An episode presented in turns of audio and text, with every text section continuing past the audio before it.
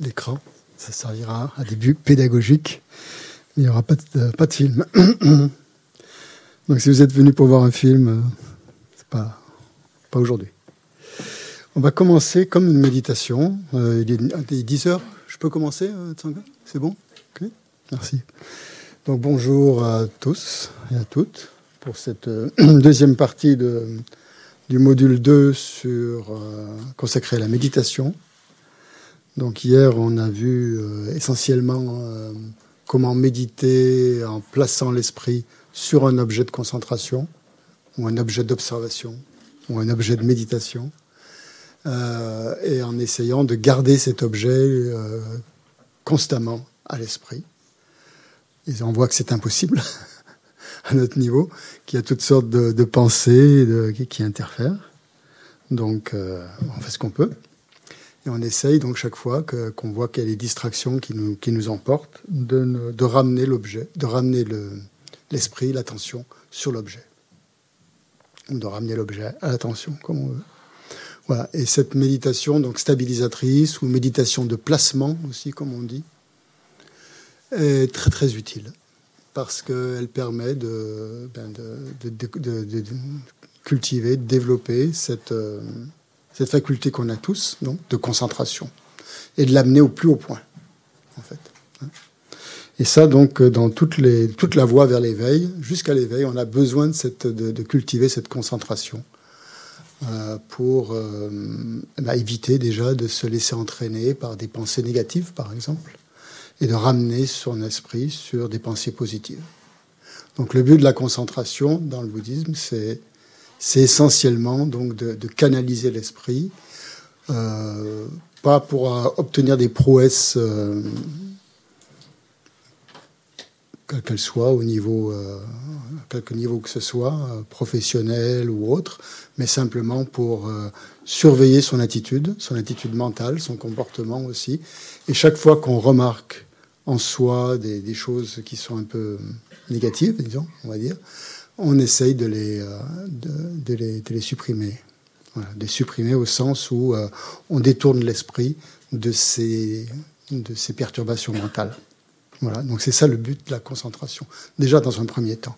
Après, ça, va, ça peut aller beaucoup plus loin, bien sûr, puisque ça permet euh, d'avoir de plus en plus conscience des, euh, des aspects de nous-mêmes que nous ne voyons pas habituellement. Donc plus on va être concentré, plus on va voir apparaître euh, des choses qui vont se révéler comme ça et qu'il faudra traiter. voilà. Mais donc le bouddhisme est bien fait parce qu'il donne tous les éléments pour pouvoir traiter ces choses-là. Donc on n'a pas besoin d'aller voir un psy. Mais bon, si on peut le faire aussi, hein, c'est pas. Euh, les deux sont possibles, ça dépend hein, de ce qu'on qu'on recherche. Euh, c'est pas la même démarche en tout cas.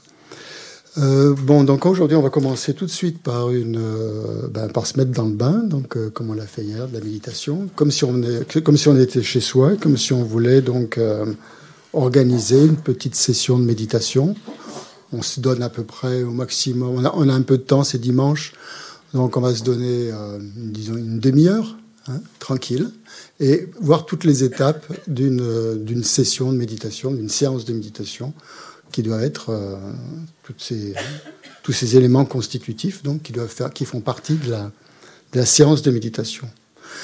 Donc déjà, on est dans une pièce où on se sent bien, hein, où on est confortable, une pièce si possible dédié à la méditation, si possible, sinon un endroit de la pièce où on a pu mettre un rideau, par exemple, et on est isolé de, de ce qui se passe à, à, l'intérieur de la maison, et on se sent un peu dans son, dans son cocon, dans son espace personnel, où personne ne va venir nous déranger. Donc ici, c'est l'idéal. Il y a, en plus, il y a toutes les représentations des déités, tout ça, qui, qui, euh, qui nous regardent qui nous observe, qui nous accompagne. En plus, on a un bel hôtel. Euh, on, peut, faire aussi un hôtel chez soi, hein, c'est pas interdit. Au contraire, c'est même conseillé d'avoir un hôtel où on peut mettre des bols. Bon, tout ça, ça viendra. On en est qu'au deuxième module. On expliquera tout ça au fur et à mesure. Euh, comment euh, ériger un, hôtel avec mettre des bols devant. Mais si déjà vous en sentez l'envie euh, de le faire, n'hésitez pas. Hein. mettez sur votre hôtel des représentations qui vous, qui vous parlent, qui vous plaisent. et mettez des offrandes, quelles qu'elles soient, des, offrandes de bol d'eau selon la manière traditionnelle, mais vous pouvez aussi bien offrir toutes sortes de choses qui, qui vous plaisent, comme du chocolat ou des fruits. Mettez pas trop de légumes quand même, c'est pas forcément très propre. Enfin bon, ça dépend. Pommes de terre, c'est pas génial. des choses assez belles hein, qui, quand on les regarde, ça fait plaisir, quoi. Voilà. Et donc c'est une relation comme ça, on pourrait dire un peu euh, qu'on entretient donc entre le, sujet et l'objet. Si ça fait plaisir à soi, ben, on pense que ça fait plaisir aussi au Bouddha. Voilà. C'est une espèce d'interdépendance entre entre sujet et objet. Et ça fonctionne apparemment comme ça. Tout fonctionne comme ça. Alors, donc ça aussi. Donc l'hôtel, c'est pas quelque chose, euh, comment dire, qui, est là pour, la superstition. Simplement, l'hôtel peut être simplement un reflet de notre esprit qui est dans une attitude de dévotion, de générosité et euh, qui, aspire à développer des qualités de clarté, d'amour, de compassion, de sagesse. Et donc tous ces, objets qui sont là ne sont pas forcément des objets, sont des objets matériels, mais en fait, euh, ils représentent en nous des, qualités, quoi, des qualités de générosité ou des qualités d'altruisme, tout ça qu'on a envie de partager. Voilà. Donc vous pouvez très bien euh, faire déjà un hôtel. après, on verra la manière canonique si vous voulez faire un hôtel, mais bon, ça c'est c'est secondaire. Le plus important, c'est vraiment ce que vous ressentez et, que cet hôtel vous, vous inspire. C'est que quand vous vous asseyez devant, vous soyez presque émerveillé devant ça, devant euh, ce que vous avez. Hein. On n'est pas obligé d'avoir plus des, statues qui coûtent 10 000 euros hein, pour, euh, pour s'émerveiller. C'est pas, pas ça le but. Hein. C'est vraiment ce qui, ce qui vous. Des, des belles choses, quoi et en général bien arrangé, proprement arrangé, artistiquement arrangé, comme, comme vous le sentez selon vos, vos propres talents. Donc voilà pour l'hôtel. Donc voilà pour l'espace, on pourrait dire extérieur. Donc une fois après, on s'assoit sur son coussin, bien sûr, un coussin qui euh, ou sur son banc, ou sur sa chaise, ou, ou dans son fauteuil. Euh, on a préparé une tasse de thé à côté ou de café pour. Euh, ça fait du bien de temps en temps de boire un petit coup quand, quand on est en panne d'inspiration. Et voilà. Donc on s'assoit et on commence à, prendre la posture euh, qu'on a apprise hier, donc la posture en sept points. Après, on n'est pas obligé de garder la posture tout le long. Hein. Si, vous avez mal aux jambes, vous pouvez commencer à la prendre, cette posture. Et puis si vous sentez que, bon, à un moment donné, ça vous fait mal, vous pouvez desserrer les jambes. Il n'y a personne qui va passer avec un bâton pour vous taper dessus si vous desserrez les jambes. Dans la tradition bouddhiste tibétaine, en tout cas, ça, ça n'existe pas dans les méditations euh, collectives. si on bouge les, si, on doit, si on a mal aux jambes, euh, on peut bouger les jambes. C'est pas, c'est pas interdit. Hein. Euh, rien n'est interdit, de ce côté-là en tout cas. Et bon, quand on est ensemble, faire attention de ne pas trop déranger les autres, c'est tout. Mais bon, sinon, il faut se sentir vraiment, vraiment à l'aise. Voilà. Et euh, donc on prend la posture, euh, la posture en sept points. On essaie au moins de l'adopter dès le début. Puis si ça fait trop mal, eh ben, on relâche. Hein. On desserre une jambe ou on, s'assoit sur un, un, peu plus haut. Si on peut faire ça, c'est bien.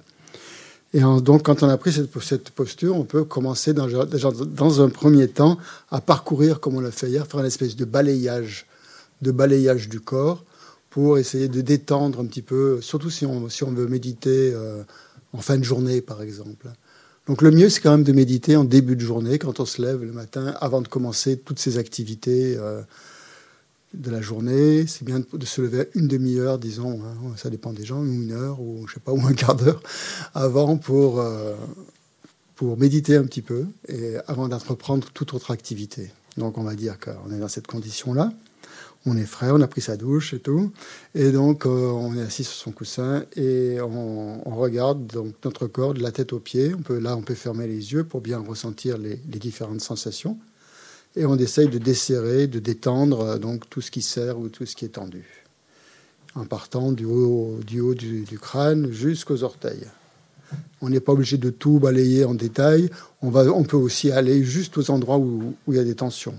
Si par exemple je sens une tension là dans le dos, euh, côté droit, ben, voilà, je regarde là et le fait d'y poser l'attention va détendre cette zone, va, va, hum, va amener, euh, je sais pas, quelque chose en tout cas, un réconfort tout de suite. Ou peut-être pas tout de suite, mais en tout cas avec le temps. Après, on passe à une autre. Et ainsi, donc, on détend toutes les zones, euh, toutes les zones tendues. Donc, ça, on commence par faire ça. Ça ne prend pas des heures. Hein. Ce n'est pas vraiment le but de la méditation. Ça, c'est juste pour, euh, pour se mettre dans de bonnes conditions, comme un échauffement, on pourrait dire.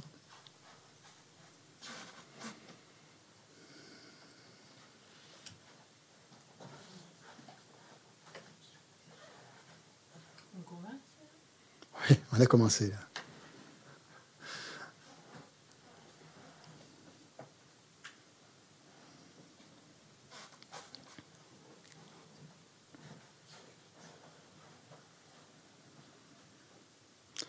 Ensuite, donc, on va se concentrer sur la, sur la respiration.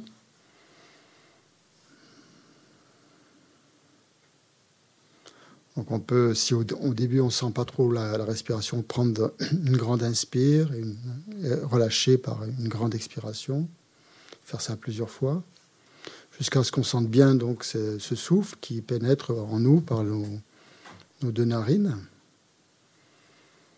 et qui, euh, qui descend dans notre corps et qui, ressort. Donc on peut se concentrer, comme on l'a dit hier, au niveau des narines ou au niveau de l'abdomen suivant nos affinités. Essayer de ressentir la qualité de l'air, si l'air est chaud, s'il est froid, si ça provoque des picotements, enfin je ne sais pas, toutes sortes de sensations qu'on peut avoir à ce niveau-là.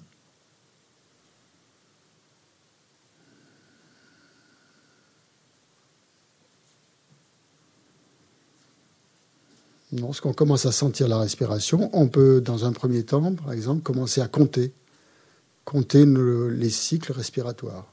Par exemple, au début, on peut faire ça jusqu'à 10. Après, quand on a un peu plus d'entraînement, on peut aller jusqu'à 20. Quand on a plus d'entraînement, après, jusqu'à 50, jusqu'à 100, etc. Si vous arrivez à 100, c'est bien. c'est très très bien. Mais juste à 10, déjà, c'est très bien aussi.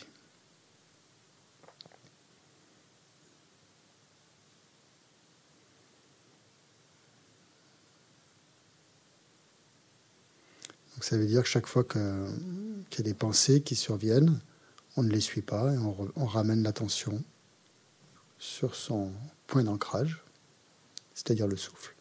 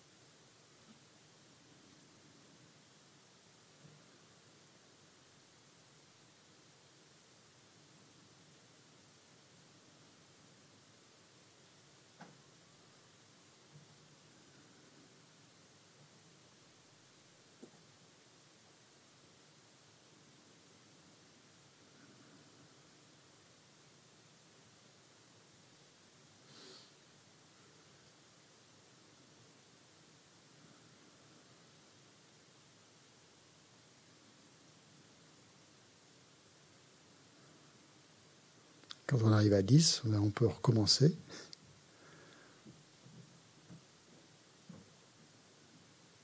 Continuer.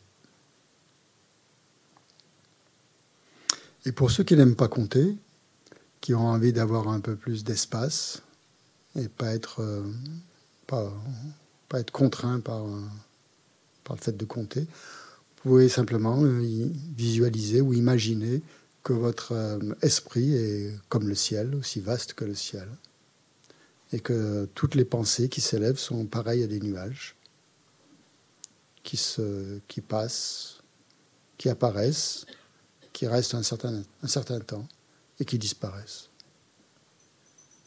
Donc, quelles que soient les pensées, agréables ou désagréables, vous les euh, assimilez à des nuages dans le ciel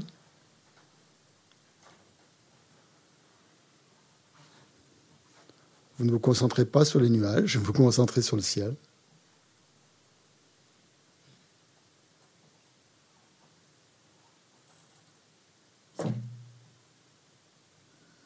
C'est une technique.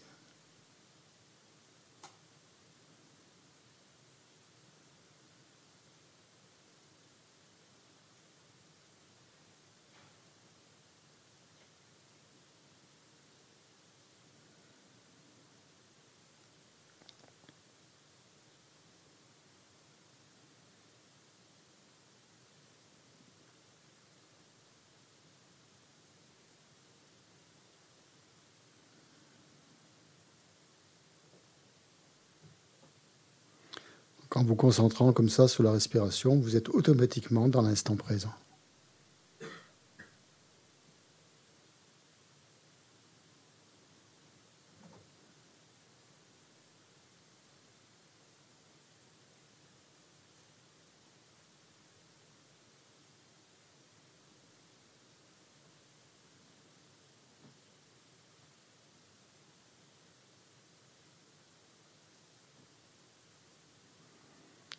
J'appelle en fait moi le, temps vertical, où vous êtes euh, dans cette verticalité.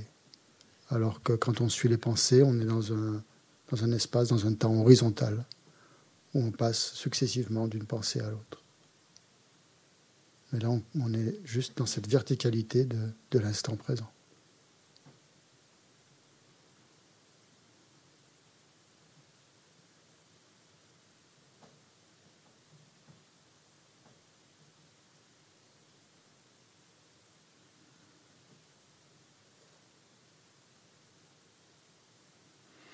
Lorsque vous ressentez bien tout ça, que votre esprit est calme, serein, tranquille, ensuite la phase suivante, c'est de générer une motivation positive pour, euh, pour la pratique proprement dite, pour la méditation qu'on va faire.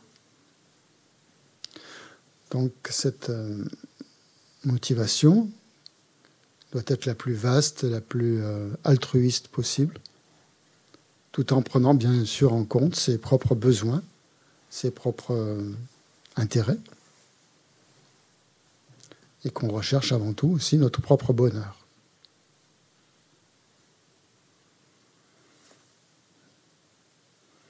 Donc on essaye de plus ou moins de verbaliser mentalement cette, cette, cette aspiration, non seulement à avoir un bonheur personnel, mais aussi que ce bonheur euh, déteigne aussi sur les autres et leur apporte pareillement euh, de la paix, du bonheur, du bien-être.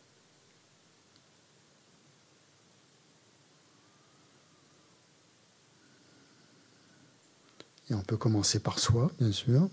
On peut l'étendre à ceux qui nous entourent, notre conjoint, notre, épouse, nos enfants, tous ceux qui font partie de notre vie, nos collègues, nos amis, mais aussi nos ennemis. Enfin, les ennemis, les gens avec qui on a plus de difficultés, disons. Et puis d'une manière encore beaucoup plus vaste, à l'univers tout entier.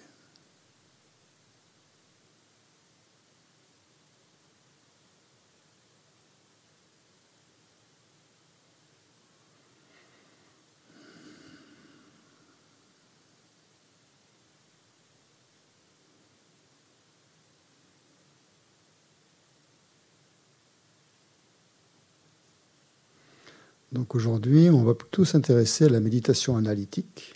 Et c'est ce qu'on va faire aujourd'hui. Alors là, je vais vous guider, mais après, ça sera chez vous, bien sûr. Euh, ça sera à vous de, générer les pensées qui vont euh, alimenter et guider et diriger votre méditation analytique. Donc, je vais vous donner simplement un exemple.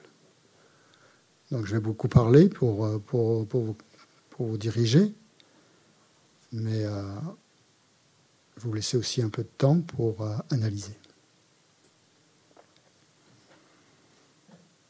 Donc ça prendra un peu plus de temps que quand on l'a fait tout seul, parce que du fait que je parle, mais euh, c'est pas pas forcément forcé que ça soit aussi long une méditation analytique. Donc on va commencer déjà par, euh, une méditation analytique toute simple, hein, pour commencer, pour aujourd'hui, disons commencez à penser à votre potentiel. votre, ce qu'on a appelé la dernière fois la nature de Bouddha, qui est en fait le potentiel de votre esprit de devenir euh, complètement euh, clair et pur, libre de tout état négatif, de toute pensée négative, de tout état d'esprit négatif comme la colère ou autre. Et donc on a ce potentiel qui peut se développer et que toutes nos qualités sont, sont déjà là, à l'état latent.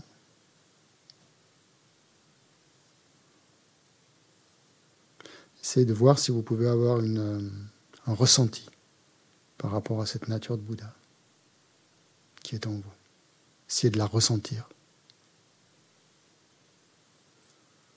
Vous n'êtes pas obligé de la localiser euh, dans le cœur ou dans la tête ou ailleurs. Hein. C'est juste un ressenti. Elle est peut-être pas à l'intérieur de nous, peut-être autour de nous.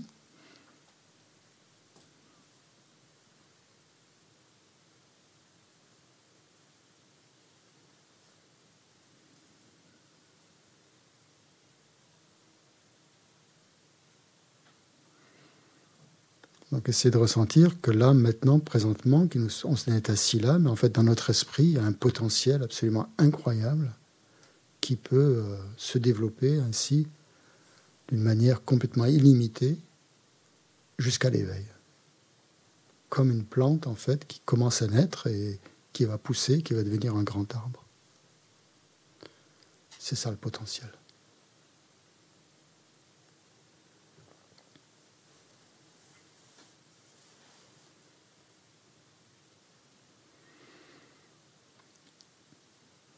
Si ça vous est difficile de vous relier à un potentiel de Bouddha, par exemple, vous pouvez penser à notre intelligence, notre intelligence humaine, hein, qui, est, qui est à notre disposition, qui est là tout de suite, à notre disposition, qui sait distinguer euh, ce qui est juste, ce qui est faux,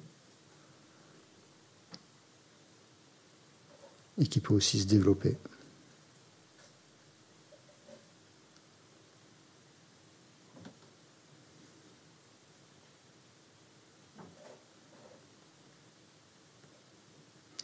Grâce à cette intelligence, on peut comprendre euh, plein de choses, des choses très, très subtiles, des choses même très compliquées, des théorèmes mathématiques, des équations, toutes sortes de choses.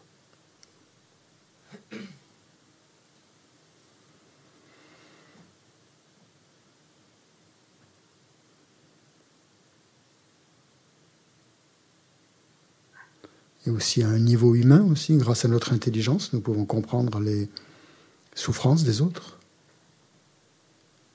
Nous pouvons les ressentir.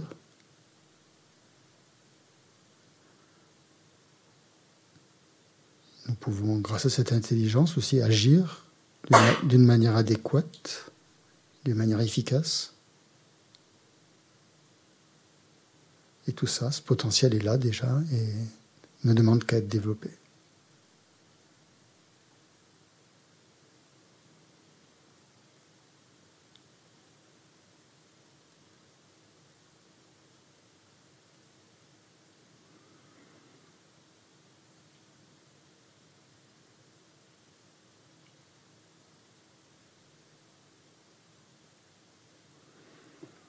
Si vous ressentez apparaître des résistances en vous, en pensant par exemple, bon, ben moi je suis, nul, euh, je suis, euh, j'ai pas de qualité, j'ai que des défauts, euh, j'arriverai, j'arrive à rien, etc.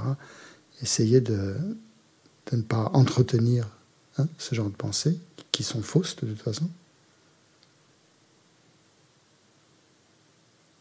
Parce qu'elles ne tiennent pas compte justement de ne mettre pas l'accent sur les qualités.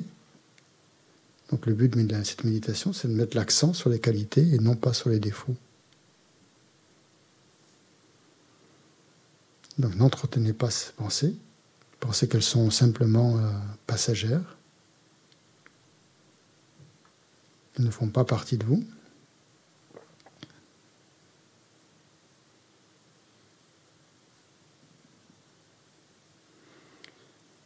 Qu'elles ne sont pas des parties euh, intrinsèquement euh, présentes dans votre esprit, inhérentes à votre esprit,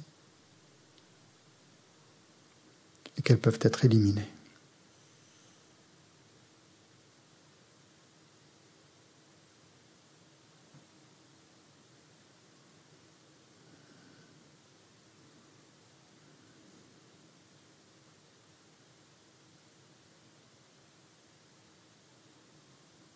Notre esprit n'est pas toujours en colère, n'est pas toujours jaloux, n'est pas toujours euh, agressif ou euh, mécontent, ou triste.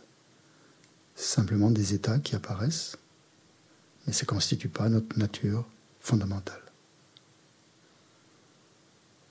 C'est bien de, bien ressentir ça, cette pureté euh, intrinsèque.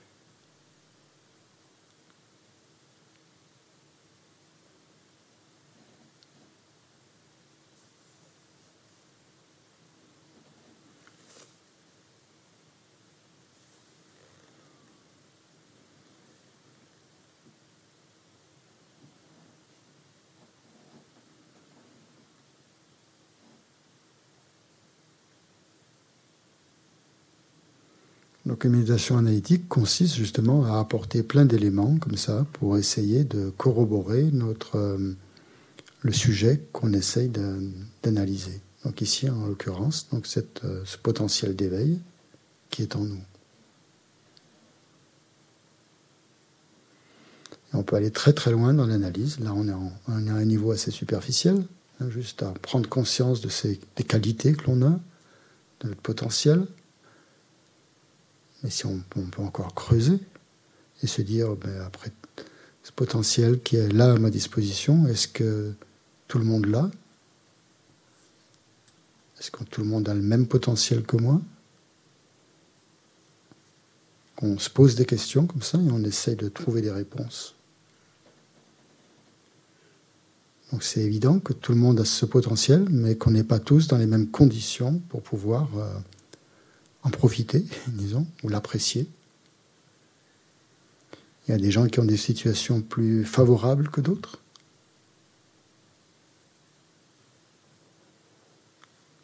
Ou pour des gens pour qui la vie est plus facile.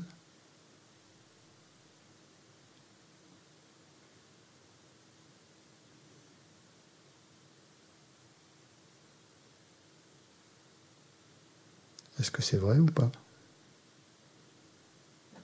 Donc on se pose des questions, on analyse le pour et le contre, si c'est vrai, si c'est pas vrai.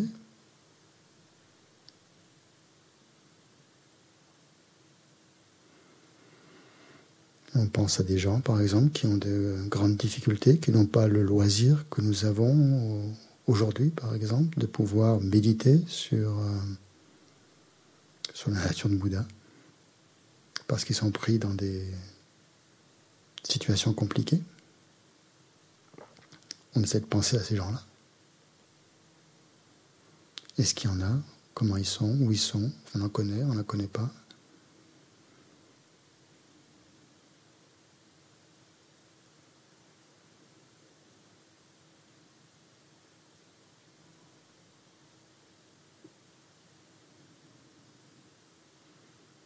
Donc, sont, là, on peut creuser encore et regarder quels sont les problèmes que rencontrent euh, certaines personnes qui les empêchent justement d'avoir le, de profiter de ce potentiel de Bouddha.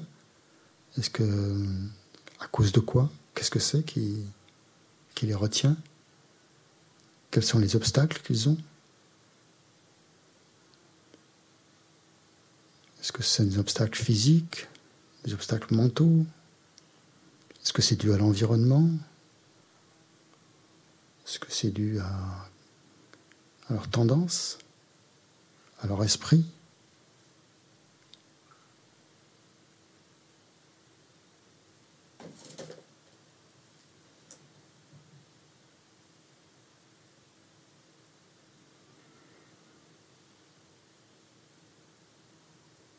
Même si tout le monde a ce potentiel, euh, tout le monde n'en est pas conscient. On peut même dire que la plupart des gens n'en sont pas conscients et donc ne penseraient pas du tout à le développer, à le cultiver et vivent leur vie au, jour le jour sans direction, sans vraiment un sens, ou en tout cas pas le plein sens.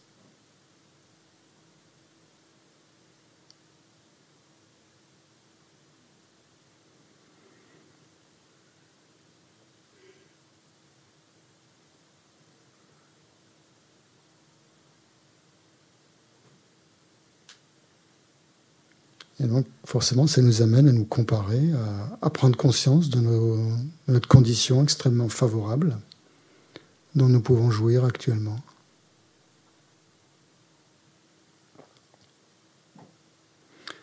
Et à, regarder euh, objectivement quels, quels sont euh, tous, nos, tous nos avantages, nos libertés par exemple. Le fait de pouvoir euh, venir ici, le fait de pouvoir s'intéresser à la spiritualité, le fait d'avoir des moyens suffisants, euh, financiers ou autres, pour le faire, d'avoir des conditions, les conditions physiques pour, d'avoir les conditions euh, extérieures qui permettent ça. Donc si on regarde bien, on a des conditions assez extrêmement favorables que beaucoup de gens n'ont pas. Et là, c'est uniquement en considérant les êtres humains. Hein. Parce qu'au fond, tous les êtres ont la nature de Bouddha, qu'ils soient humains ou pas, mais l'être humain est quand même assez bien loti. Et nous, parmi ces êtres humains, on a encore mieux loti, puisqu'on a euh, des conditions euh, absolument euh, hyper favorables. Donc on essaie de se d'en prendre de plus en plus conscience de tous ces plus qui sont à notre disposition.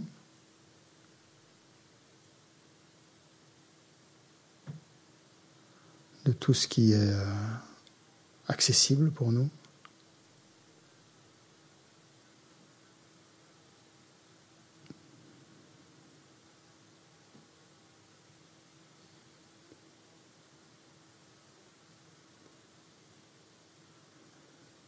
Lorsqu'on commence à ressentir quelque chose dans le cœur, qu'on a vraiment une grande chance, on essaie encore de la, croître, cette sensation, ce ressenti.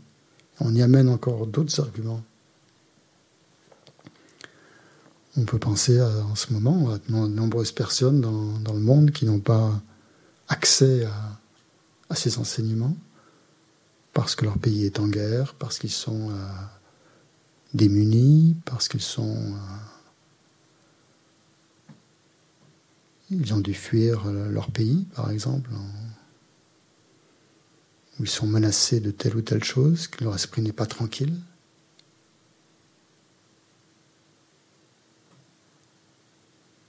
Tous les gens angoissés qui, qui peuplent la planète, ou stressés, ou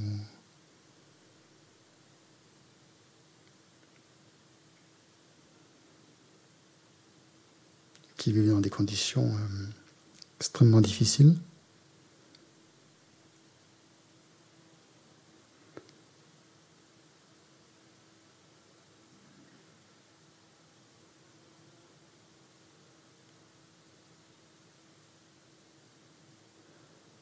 On prend de plus en plus conscience de notre de potentiel, de, notre, de nos acquis, de nos conditions favorables.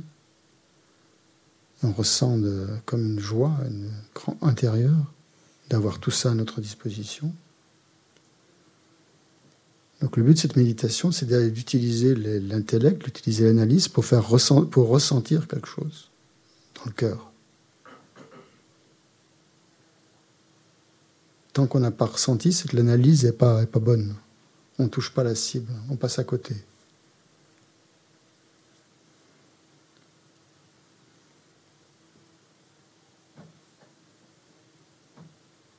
On peut accroître ça en pensant que ce potentiel qu'on a à notre disposition actuellement n'est peut-être pas là pour toujours. Hein. Les conditions peuvent changer du jour au lendemain. Ça peut très bien, peut très bien arriver quelque chose dans notre vie qui fasse qu'on perde certains de nos, de nos avantages ou que notre esprit tout d'un coup soit complètement agité ou euh, perturbé par un événement.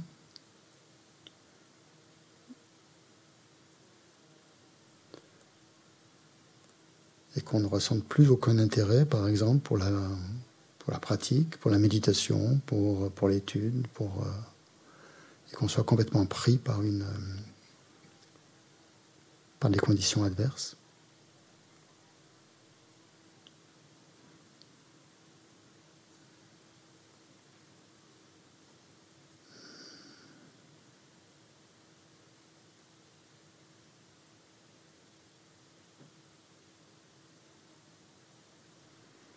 J'ai un, ami en, Russie euh, qui, pratique le bouddhisme depuis un certain temps et euh, qui a reçu sa, convocation pour aller en Ukraine, pour aller se battre.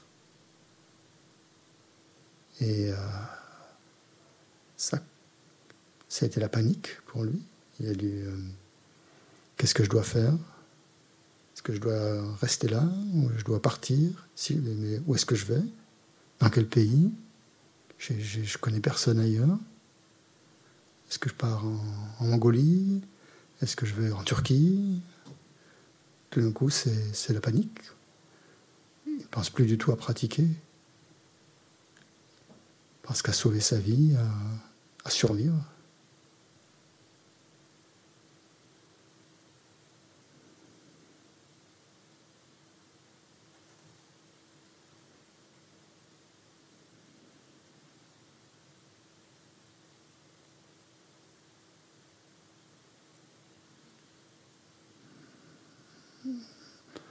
En pensant ainsi à des situations difficiles pour certaines personnes, on, revient sur soi et on regarde euh,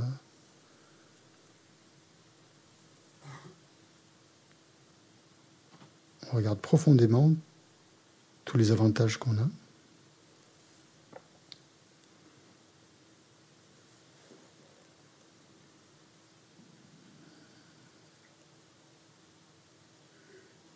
Et quand on ressent euh, quand on a un profond ressenti, à ce moment-là, on utilise la, concentration qu'on a développée tout à l'heure par la méditation en un point pour rester concentré sur ce ressenti le plus longtemps possible.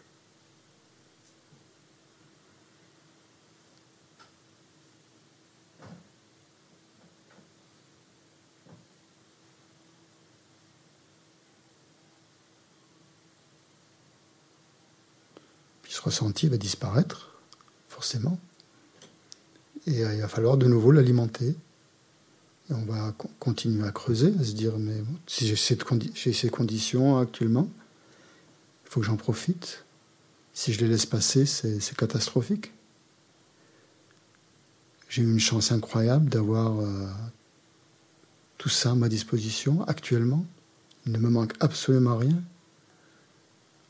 J'ai toutes les libertés possibles pour pratiquer, j'ai tous les avantages, j'ai toutes les, toutes les richesses, tous les acquis qui peuvent disparaître du jour au lendemain. Ce serait vraiment stupide de les perdre. Il faut en profiter au maximum. Il faut les utiliser à fond. Et les utiliser à fond, c'est quoi? C'est essayer de transformer mon esprit, d'être plus positif, plus aimant, plus altruiste on alimente ainsi donc les pensées comme ça qui vont dans le sens de il faut absolument que j'utilise cette euh, précieuse existence humaine qui est à ma disposition sans la, sans la gaspiller. ça aussi, ça provoque un ressenti très fort. Et on se concentre sur ce ressenti. On arrête l'analyse à ce moment-là on, se pose, on pose son attention dessus et on reste dans cet état sans plus réfléchir, mais juste dans le ressenti. Comme tout à l'heure quand on méditait sur le souffle. On peut même céder du souffle pour euh, alimenter le ressenti et être dans cet espace de profonde admiration ou acceptation de notre condition humaine.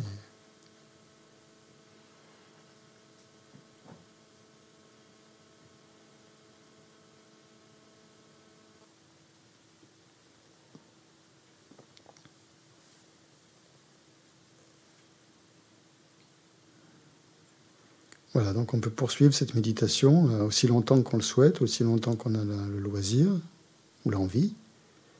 Et euh, forcément, il y aura un ressenti qui va apparaître. Et donc on alterne ainsi le ressenti et la méditation analytique.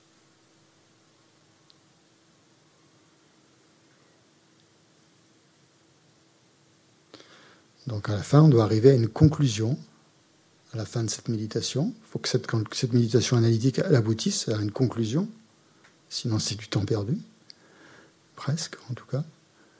Et la conclusion à laquelle on arrive, c'est de... Ça dépend des, thèmes, mais par exemple dans celui-là, c'est que nous devons absolument utiliser notre, notre existence, notre, notre vie humaine, qui a toutes ses qualités, sans la, sans la gaspiller, sans la perdre, en, comme on dit dans les enseignements, en extraire toute l'essence, tout le sucre.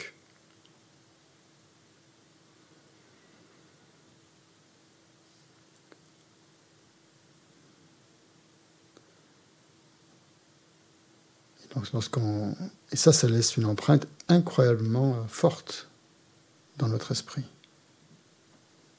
Donc après, on va même dans la, quand on va aller dans sa, dans la vie, euh, dans sa vie professionnelle ou autre, on pourra essayer de voir des, on va rencontrer des gens qui n'ont pas la même chance que nous, les, les mêmes conditions, aussi favorables que les nôtres. Et donc forcément, ça va nous ramener à, notre potentiel et à l'utilisation qu'on fait de notre potentiel.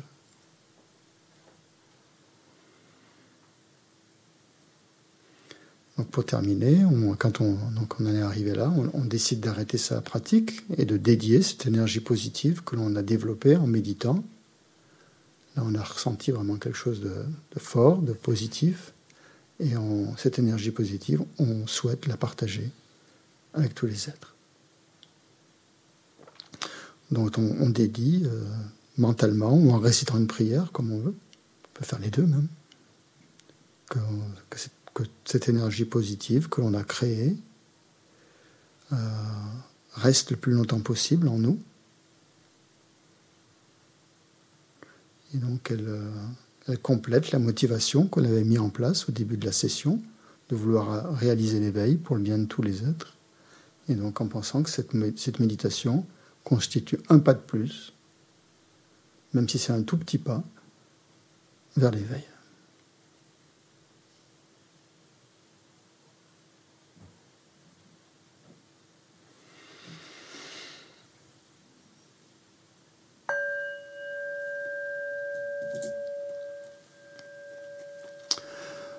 Donc voilà une méditation analytique.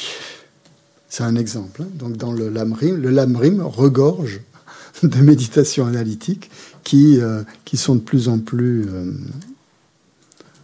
aidantes pour atteindre l'éveil, pour arriver à l'éveil. Hein. Donc ça, c'est cette méditation donc, euh, qui va vous occuper pendant le mois là où jusqu'à ce qu'on se revoie. Ça va être votre devoir tous les jours, de méditer un petit peu sur le, si possible, faire une méditation comme ça, analytique, euh, en tout cas au moins une méditation de concentration en un point, et si possible, d'allier les deux. Hein. J'essaie de vous montrer comment on pouvait allier les deux, comment on part d'une concentration, d'une méditation de, euh, de placement pour s'entraîner, et après on utilise une méditation analytique, et après on combine les deux. Donc vous pouvez, euh, vous posé d'y passer une heure, hein, vous pouvez de temps en temps euh, essayer d'en faire un petit peu tous les jours. Et de, vous allez voir que hein, c'est une pratique assez, euh, assez, puissante, cette méditation analytique, normalement. Bon, on en parlera tout à l'heure. On va simplement commencer par... Euh, enfin, simplement. Maintenant, on va pouvoir réciter les prières qu'on récite au début des enseignements pour... Rester dans cette énergie.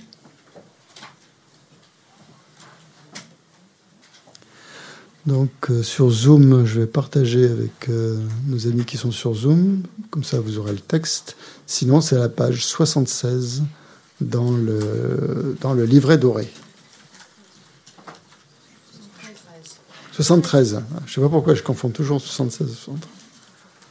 Je... 73. 73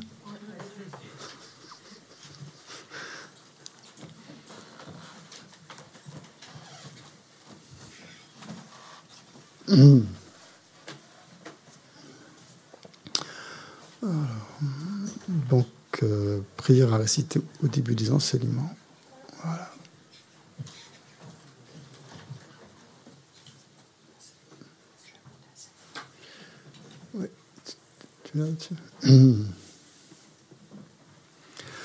Lama tomba jomdende de shinshe padra jompa yanda padzo pe sangerik padonja sutempa dewa shekpa jikten kempa kepo durwe kalo gyurwa la name pa la daminam gitumpa sangye chomdende pelgel washakyatu pa la chatsalo cheto kapsuchi Maître enseignant, Bhagavan, Tathagata, Arad Bouddha, pleinement accompli.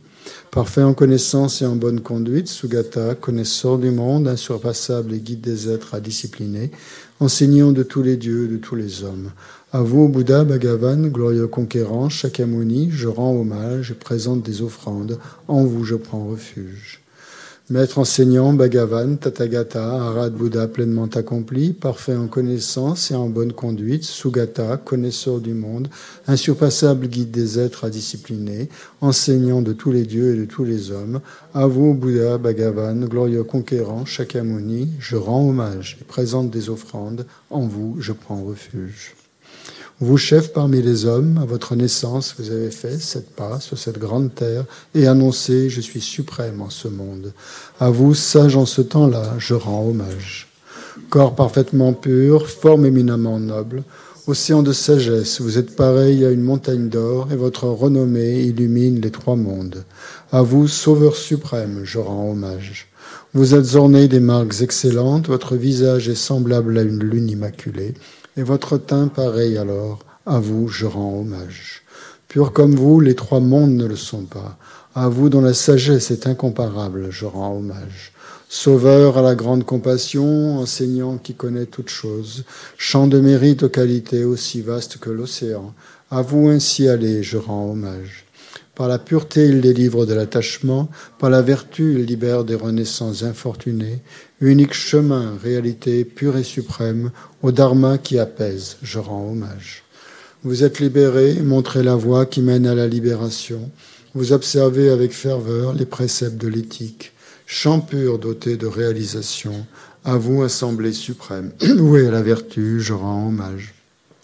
Hommage au suprême Bouddha, hommage au refuge du Dharma, hommage à la noble Sangha, avec une dévotion infinie, hommage à vous trois.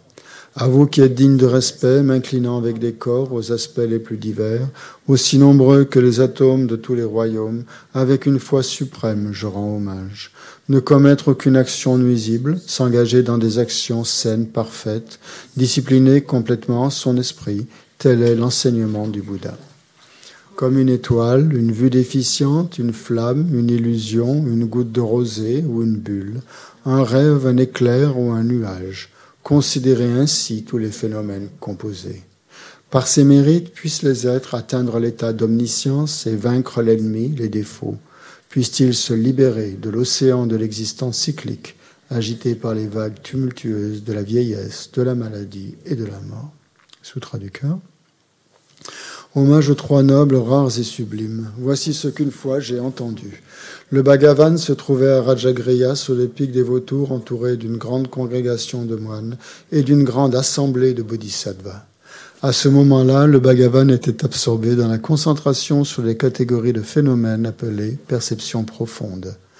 Au même moment, le Bodhisattva Mahasattva Arya Avalokiteshvara contempla la même de la profonde perfection de la sagesse. Il vit que les cinq agrégats également étaient vides de nature propre.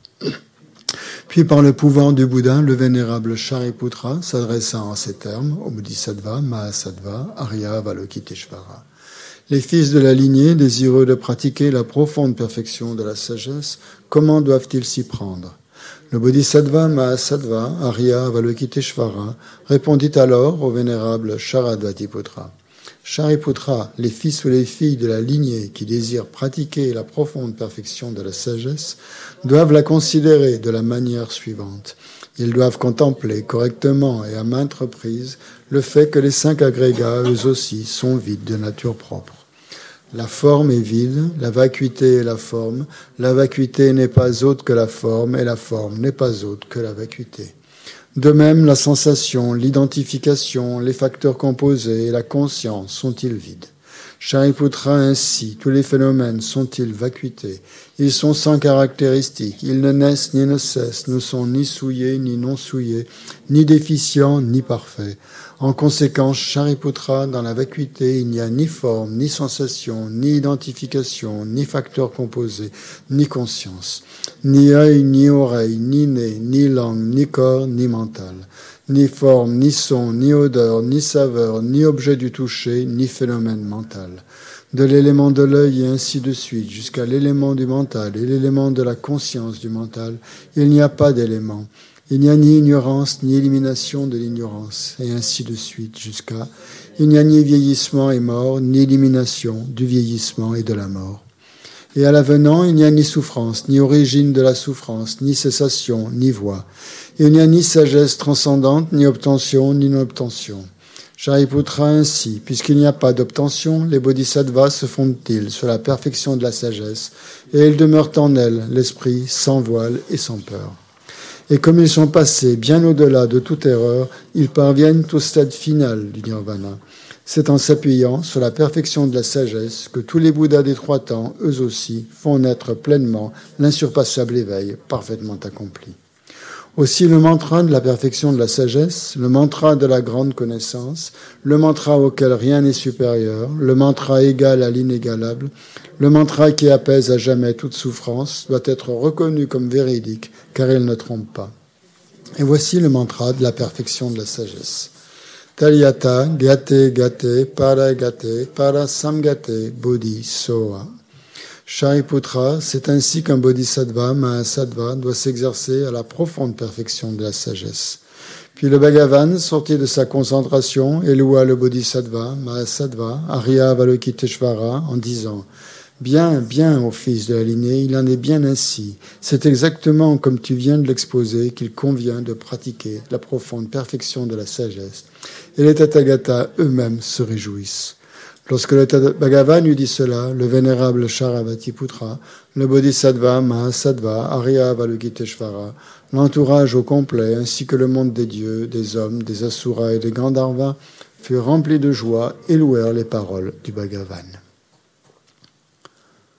Page 98.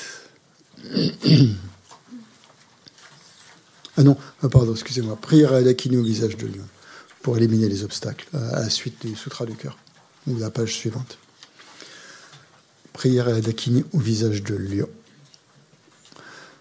De la sphère sacrée et suprême de Ketchara, vous qui par vos pouvoirs de clairvoyance et d'émanation magique, prenez soin des pratiquants comme une mère de ses enfants, devant l'assemblée des Dakini des trois endroits, je me prosterne. Akasamara Sachadara Samaraya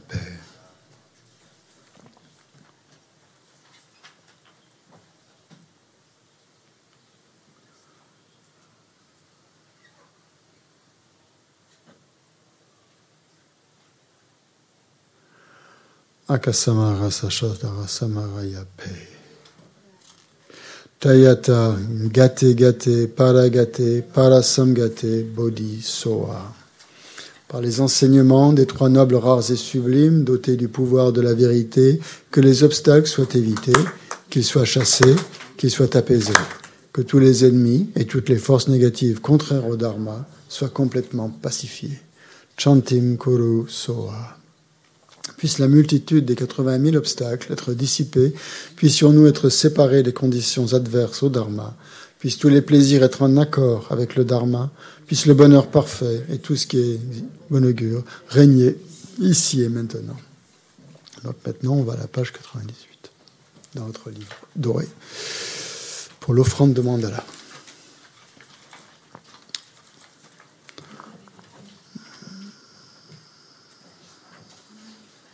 98. Courte offrande de mandala, en haut de la page. Cette terre ointe de parfums, jonchée de fleurs, ornée du mont Mérou, des quatre continents, du soleil et de la lune, je la visualise comme un chant de Bouddha et je l'offre. Puissent tous les êtres jouir de cette terre pure. Maître pur, parfait et saint, des nuages de compassion qui se forment dans l'espace de votre sagesse du Dharmakaya, veuillez répandre une pluie d'enseignements vastes et profonds, conformes exactement aux besoins de vos disciples. Idam Guru Ratna Mandala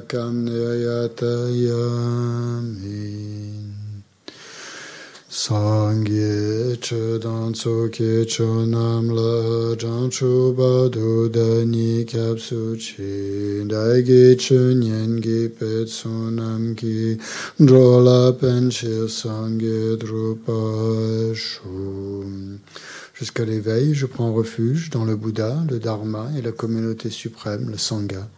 Grâce au mérite réuni par mon écoute de l'enseignement et des autres vertus, puissais-je devenir un Bouddha afin d'être bénéfique aux êtres, tous les êtres.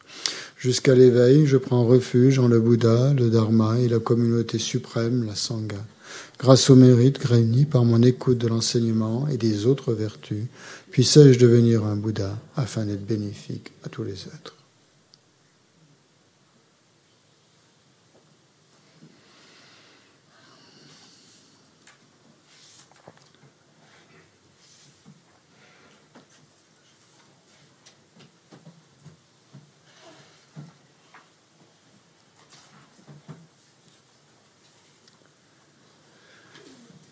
Bien.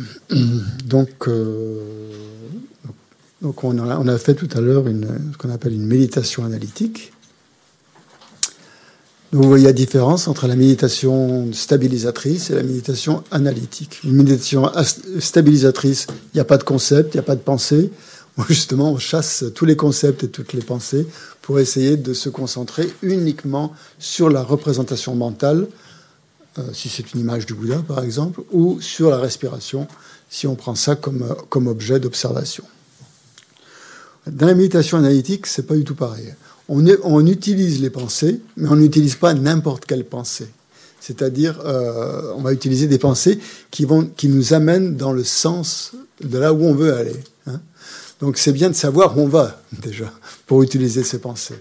Donc c'est pour ça que les méditations, euh, analytiques suivent un certain canevas euh, pour pouvoir nous amener progressivement à la conclusion.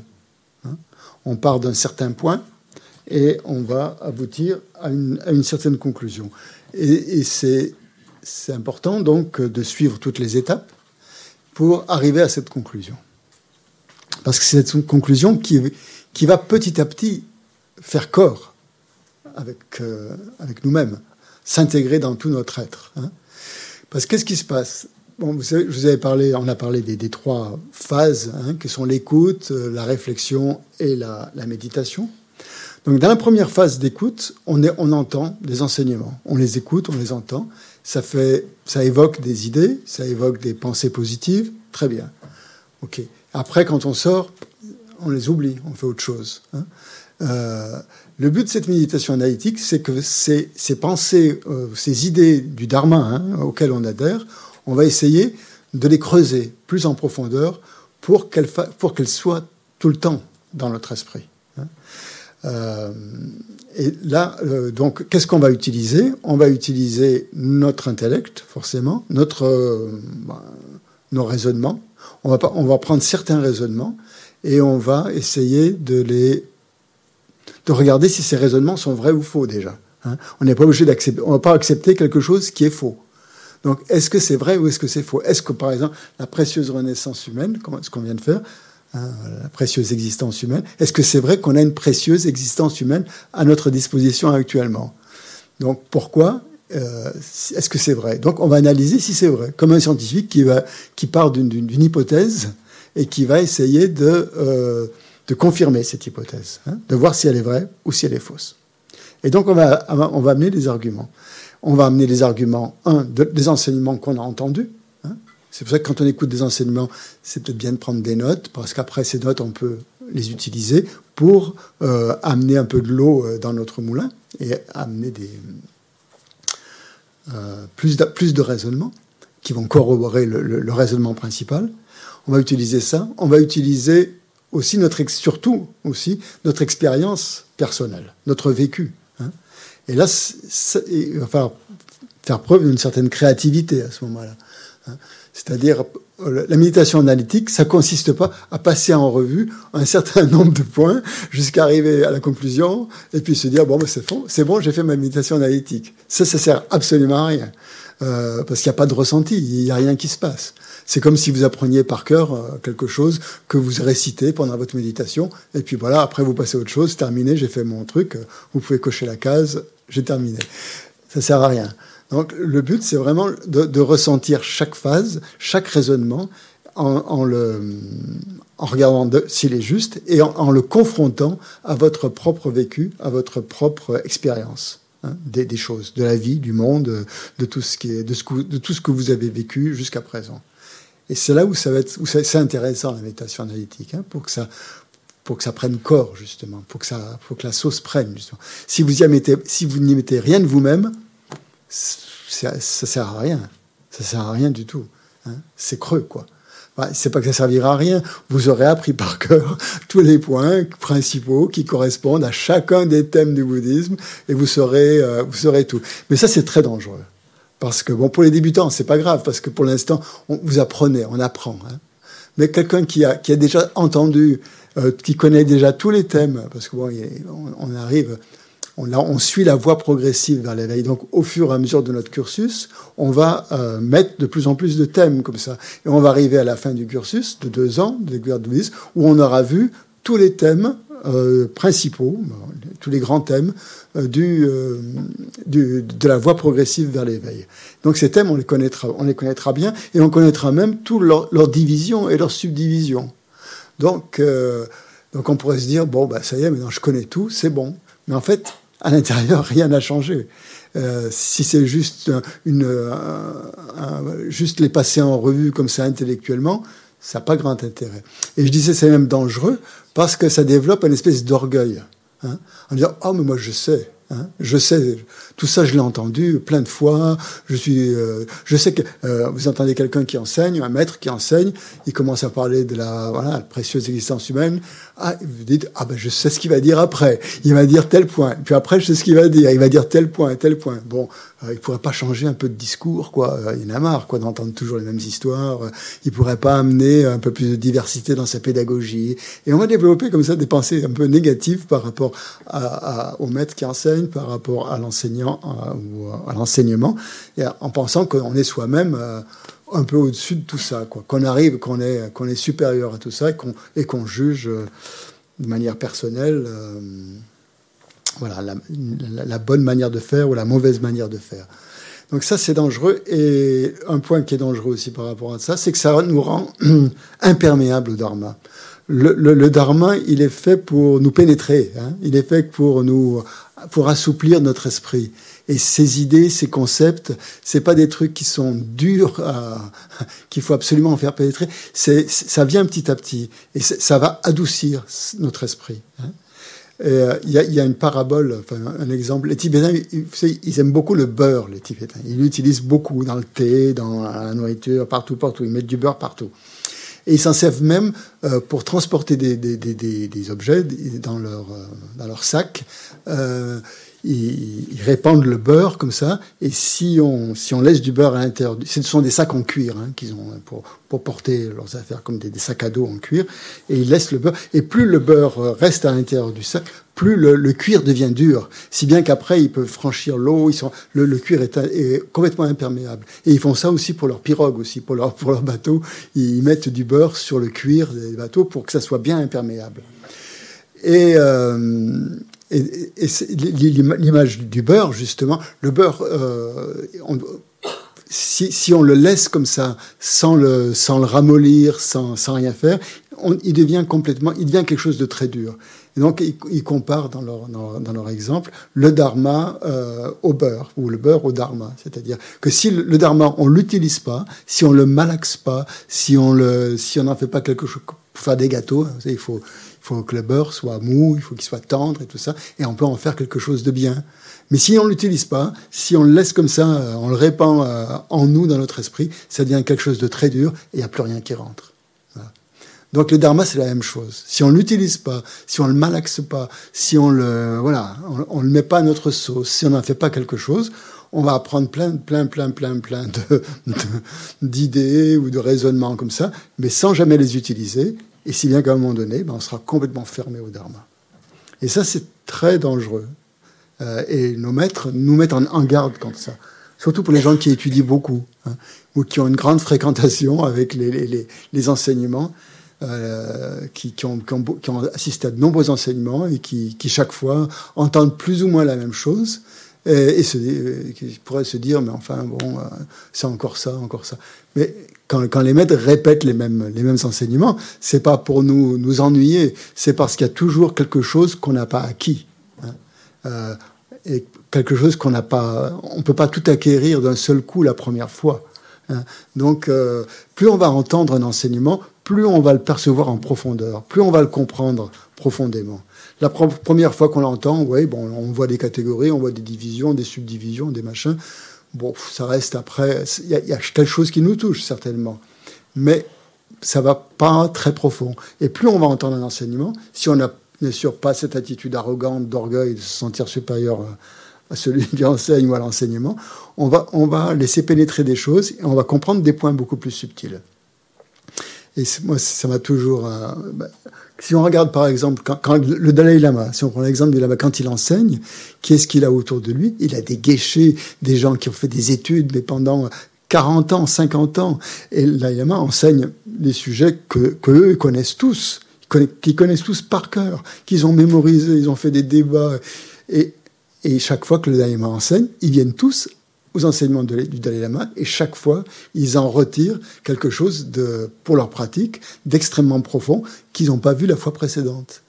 Euh, donc c'est ça, c'est un petit peu l'attitude qui est recommandée dans, euh, et c'est ça, c'est à ça que servent les méditations analytiques, à intégrer l'enseignement de plus en plus pour que chaque fois qu'on l'entende, euh, il y ait quelque chose de plus qui, qui, pénètre en nous. C'est un peu, c'est, cette démarche hein, de, de, la méditation analytique. Et plus on sera concentré, plus on aura développé la concentration en un point qui est le complémentaire hein, de ça, plus on va être attentif à des petits détails qu'on n'aura pas perçus la première fois. Hein. Et donc voilà, c'est, c'est l'intérêt donc de la, de la méditation analytique qui est, euh, qui est recommandée pour euh, pour transformer son esprit. Hein. Parce qu'on ne va pas transformer notre esprit simplement en restant euh, comme ça, en méditation, euh, sur un coussin, à regarder euh, juste notre souffle, par. Ça, c'est bien, ça calme l'esprit, ça lui donne plus d'espace, ça lui donne plus d'ouverture, plus de, de présence, hein, de présence mentale, etc. C'est des très très bonnes conditions. Mais c'est pas ça qui va éliminer les perturbations mentales, qui va nous faire réaliser la vacuité, euh, qui va nous faire développer la compassion, qui va nous faire... Non, ça va juste créer une ouverture.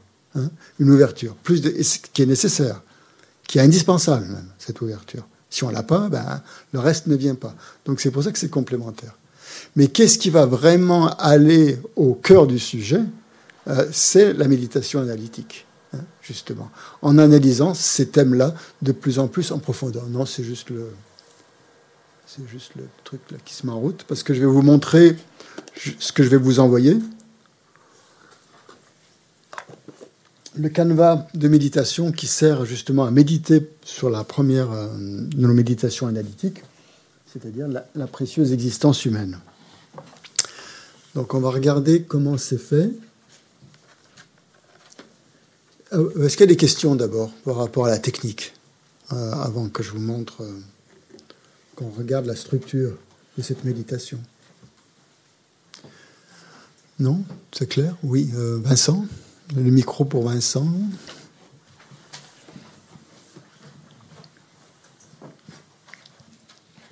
Oui, alors est-ce que dans la méditation analytique, en fait, euh, c'est se concentrer sur un, sujet, en fait euh, Est-ce que c'est forcément quelque chose qui est lié au raisonnement Ou est-ce que ça peut être une est-ce qu'il peut y avoir une partie d'intuition de... Oui. complément des deux C'est un complément des deux. Il y, a, un raisonnement, un raisonnement analytique simple. Hein. C'est pas un truc, euh, c'est pas la physique quantique. Hein, c'est des raisonnements assez simples. Et, après, c'est son une intuition va se développer et le ressenti et l'intuition, ça va un petit peu ensemble, à condition de que ça reste pas sec. Hein. Il faut pas que ça reste sec, justement. Il faut bien que ça, il faut bien euh, le malaxer avec euh, avec son, avec nos, propres idées. Hein avec, euh, et ne pas, ne pas hésiter à jouer l'avocat du diable, hein, à faire un petit débat comme ça. Hein. On peut faire des débats, mais si tu dis ça, essayer de prendre le contre-pied, tu vois, pour, pour voir jusqu'où on peut aller. À un moment donné, on va peut-être avoir des doutes. Bon, quand même, on en reste là. Le but, c'est pas d'avoir des doutes, c'est le but d'avoir une conviction certaine d'arriver. Donc, tant qu'on a un doute, eh bien, on essaye de le résoudre, ce doute. On reste pas sur un doute. Parce que ça ne sert à rien de rester sur un doute. Hein. Ça ne sert à rien de rester dans la croyance si c'est juste C'est ça, c'est juste une croyance. Donc il faut que ça, que ça soit euh, une conviction qui apparaisse. Hein. Que ce soit pour nous une véritable conviction. L'intuition, bien sûr, ça, ça, va, ça va jouer un certain rôle. Ce qui est important aussi, c'est de prendre des citations. Par exemple, dans, dans des, de multiples textes, il y a des citations sur les, thèmes, sur les thèmes principaux du Lamrim. Là, on étudie avec le PEBA, on étudie Shantideva, euh, un texte qui s'appelle Vivre en héros pour l'éveil, qui est donc un niveau un peu qu'on étudiera comme thème au module, euh, je sais plus combien, 10, je crois. On n'en est pas encore là. Mais, mais dans, ce, dans ce texte, il y a une petite, il y a une stance qui fait référence justement à ce qu'on vient de voir, à la précieuse existence humaine. Shantideva, l'auteur, donc, dit les libertés et les attributs on va voir ce que c'est, très difficile à obtenir, accomplissent le propos de la vie humaine. Si les ayant atteints, je n'en tire pas profit maintenant, comment une telle occasion parfaite se présenterait-elle encore?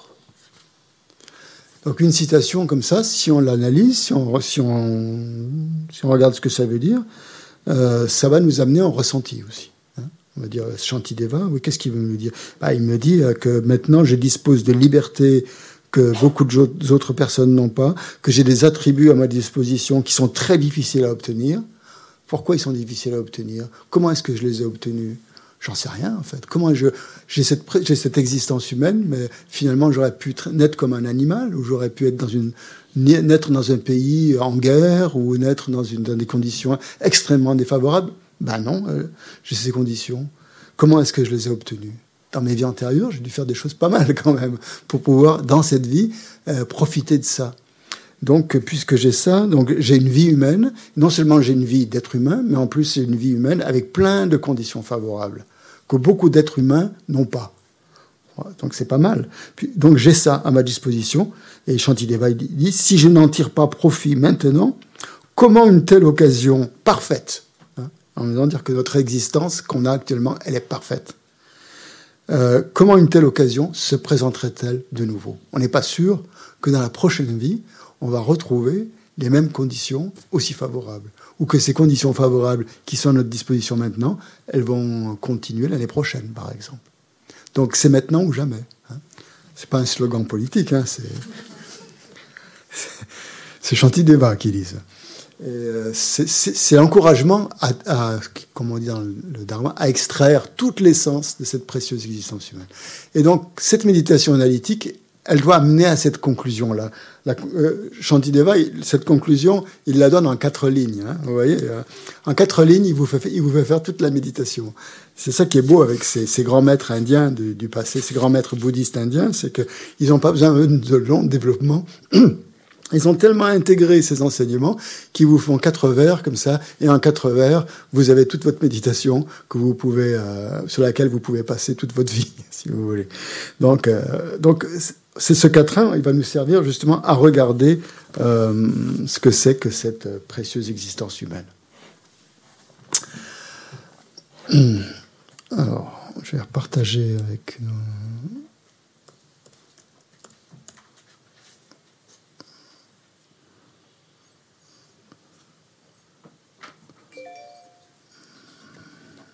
Je vous demande quelques minutes pour partager. Ok, sur Zoom, vous devez la voir. Vous la voyez sur Zoom, c'est bon? Vous voyez l'affiche? Ok. Ici, on l'a pas encore. Qu'est-ce qui manque?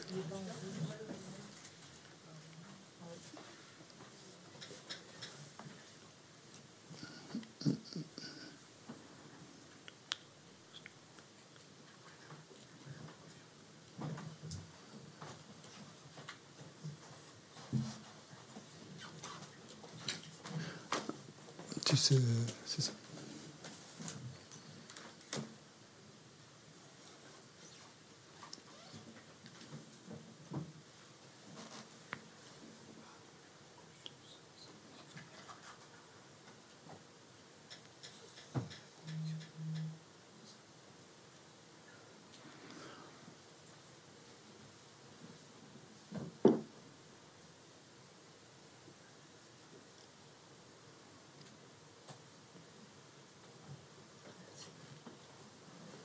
Ah, voilà, super, merci, 400K.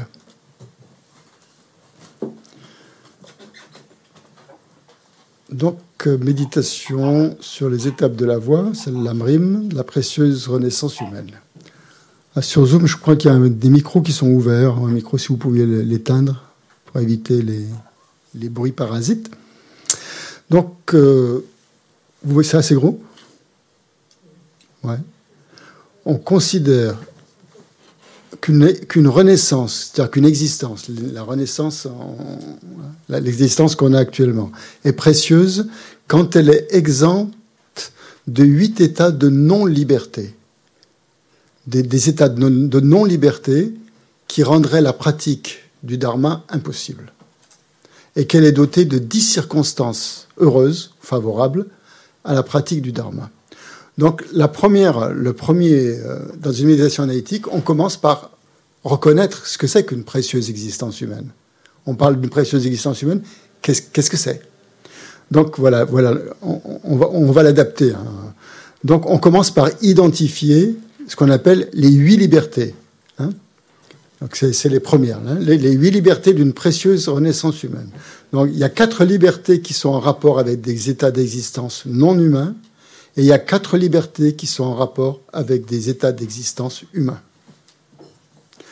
D'après l'enseignement traditionnel, euh, il y a d'autres états d'existence que notre, notre euh, état d'existence humaine. Il y a des animaux, il y a des états, il y a des enfers, il y a des prétats, des gens qui vivent dans, des conditions, euh, des esprits avides, c'est-à-dire qu'ils ne trouvent pas de quoi se nourrir et de quoi de quoi, boire. Donc ils sont constamment affamés et assoiffés. Euh, le, document, vous me posez une question si le document sera mis à votre disposition. Oui, oui je vous l'enverrai. Il sera dans le, dans le classroom, vous pourrez l'avoir. Justement, il servira à alimenter votre méditation. Donc ici, euh, on n'est pas obligé de prendre ça comme des états non humains. On peut très bien les prendre comme des états humains. Si vous, n'adhérez pas aux vies, euh, à d'autres formes de vie que la forme animale et la vie humaine, vous n'êtes pas obligé de rentrer dans ces considérations.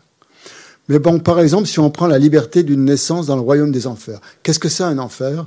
C'est un, état dans un, état de souffrance, les, les souffrances les pires qu'on puisse imaginer, hein.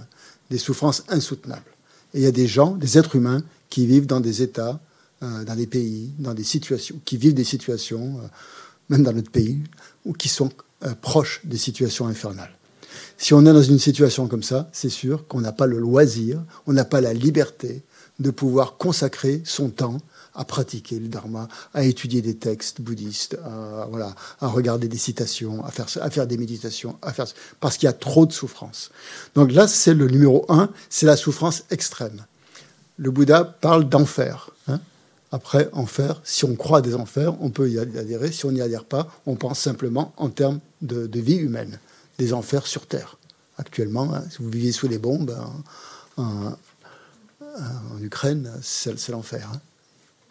Voilà. Et il y en a plein comme ça. Si vous êtes euh, euh, en train de vous noyer euh, dans un bateau qui vous emmène, parce que vous êtes un immigrant, qui vous emmène en Europe, c'est l'enfer. Hein. Et dans, ce, donc dans cet état-là, impossible de pratiquer le dharma. Donc on commence par regarder si on est en train de vivre une situation infernale. D'après ce que je vois, ça n'a pas l'air d'être le cas. Mais bon, je ne sais pas. Hein.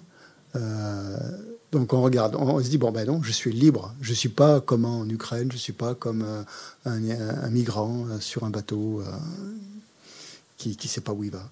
Je ne suis pas dans ce, genre d'état-là. Deuxième, une liberté d'une naissance dans le royaume des esprits avides. Là, on peut penser à des êtres humains qui seraient, qui vivraient, qui auraient juste de quoi survivre, qui tous les jours de leur vie seraient obligés de chercher de la nourriture qui devraient consacrer leur temps, 24 heures sur 24, à rechercher de quoi manger, de quoi.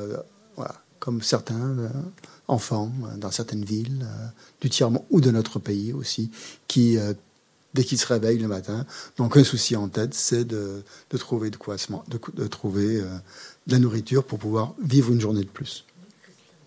Une question par rapport aux enfers. Oui, aux enfers. Euh, par, exemple, des personnes qui sont dans des conflits judiciaires. Oui. C'est compliqué, ça. Hein. Donc là, c'est un peu une situation, peut-être pas comme une guerre, comme. Euh, non, non, mais, ça peut hmm. être. ça peut être. C'est un état qui nous laisse aucune liberté mentale. On est complètement pris par, préoccupé par ça, et euh, ça peut être une souffrance mentale. Oui, c'est vrai. Une affaire judiciaire crée une souffrance mentale épouvantable. C'est sûr. on ne pense qu'à ça effectivement. On est complètement oppressé, on est complètement stressé par ça. C'est comme un enfer. C'est une forme d'enfer. Et même dans cette situation, si on trouve par exemple 10 minutes pour méditer C'est déjà bien. Ouais, c'est énorme. C'est super. C'est déjà bien. Hein c'est qu'on a une bonne existence humaine si on a ça. Ah oui. Je comprends pas la place de liberté. Oui, alors le mot liberté, c'est vrai, ça veut dire que euh, on est libre d'un état où on ne serait pas libre de pratiquer le dharma. Hein. on n'est pas assujetti, on n'est pas esclave hein, d'une situation dans laquelle on ne pourrait pas pratiquer. On est libre de cet état-là. Donc c'est pour ça qu'on appelle ça une liberté. Hein. On, est, on, a des, on est des citoyens libres quelque part. c'est vrai. On, est libre d'une, on est, on est, oui, on est libre. Oui, parce que, si tu veux, libérer, oui, on est libéré. Euh, libéré, ça veut dire qu'on a déjà vécu à ce moment-là. Donc si on pense qu'on a déjà vécu dans des vies antérieures, on peut dire que dans cette vie, effectivement, on est libéré de cet état-là. Peu importe, en tout cas, on en est libre. On n'est pas en train de le vivre. Et ça, c'est formidable. Hein. Donc pareil pour les esprits avides. Les esprits avides, c'est des gens qui, pensent, des gens ou des êtres. Hein. Dans l'enseignement du Bouddha, ce sont des êtres non humains qui ne euh, sont pas dans le monde animal. C'est une strate quelque part, on ne sait pas où, euh, que le Bouddha a pu voir, et qui passent leur temps, pendant des, siècles, hein. c'est pas un, jour, c'est des siècles, à essayer de trouver de la nourriture et à ne jamais en trouver. À être toujours. Euh, voilà. Il y a très peu d'issues. très peu d'issues. Très très peu. Le micro, oui, pardon. Oui, il y a toute une série. Existence non humaine, mais en fait on parle d'humain. Donc c'est eux qui Parce que je suis en train de l'adapter. L'enseignement traditionnel parle de non humain. Là, je suis en train de l'adapter pour, pour, pour, nous, pour, parce qu'on a découvert du bouddhisme. On n'adhère pas forcément à ce genre d'état non humain, mais on voit que ces états sont possibles aussi dans le monde humain mais ils ont certainement moins, encore moins de force, moins puissants que dans les, que dans les, des mondes non humains. Où là, bon, peut-être dans le monde humain, il y a peut-être une issue. Hein. Euh, quelqu'un qui, qui vit dans, la famine et tout ça, il y aura peut-être une issue à, sa vie. Hein. Il a quand même une existence humaine. Si c'est une existence non humaine, c'est, il n'y a pratiquement aucune issue. Ça peut durer très, très, très, très, très longtemps. Là, il suffit peut-être, je ne sais pas, un coup de chance, un bon karma, qui rencontre quelqu'un qui va l'aider, lui payer une éducation, un enfant, et qui va sortir de sa misère. Et c'est arrivé, hein, il y a pas mal de films comme ça. Voilà. Mais on peut se mettre. nous, on n'est pas dans cette condition-là où on passe toute notre journée à rechercher de la nourriture, par exemple. Voilà. Hein. On est libre de cet état-là. Donc c'est ça qu'on entend par liberté. Hein. On est libre de cet état. On n'est pas dans cette prison-là. Ça pourrait être, c'est une prison. Ça, ce sont des états d'emprisonnement. Hein. Et nous, on est libre de ces, états d'emprisonnement. La troisième, c'est le monde animal. On n'est pas des animaux. Qu'est-ce que c'est un animal? Ben, C'est un animal qui est, dirigé que par ses instincts, pratiquement. Hein. Enfin, ça, va dépendre des espèces animales, mais en gros, euh, c'est surtout l'instinct qui domine. C'est pas tellement la réflexion hein, pour un animal. Qui il peut pas tellement choisir euh, entre ceci et cela. Il très très peu de marge de choix. C'est complètement conditionné. Il y a un conditionnement euh, très énorme. Donc on n'est pas dans un état animal ou proche d'un animal. Il y a des gens qui sont complètement conditionnés, qui ne vivent que par conditionnement. Parfois, parfois, ça nous arrive un peu, mais pas toujours quand même.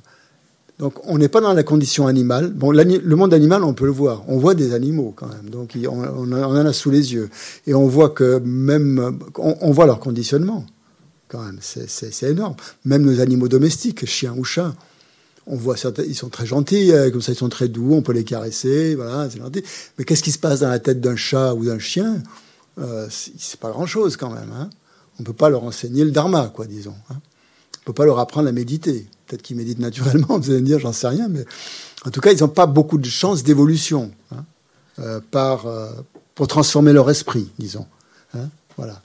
Euh, peuvent pas réciter, vous ne pouvez pas leur apprendre à réciter un mantra, par exemple. Hein, peut-être un perroquet, mais je ne sais pas si ça aura vraiment un impact. Donc, on est libre aussi d'un état animal. On n'a pas une condition animale. On a eu la chance de renaître sous forme humaine. On aurait pu en être sous forme animale. Il s'en est fallu de peu, hein, peut-être. Mais non, on n'a pas. Donc tout ça, eh ben, c'est ça les, raisonnements. Hein. C'est des raisonnements très simples. Hein.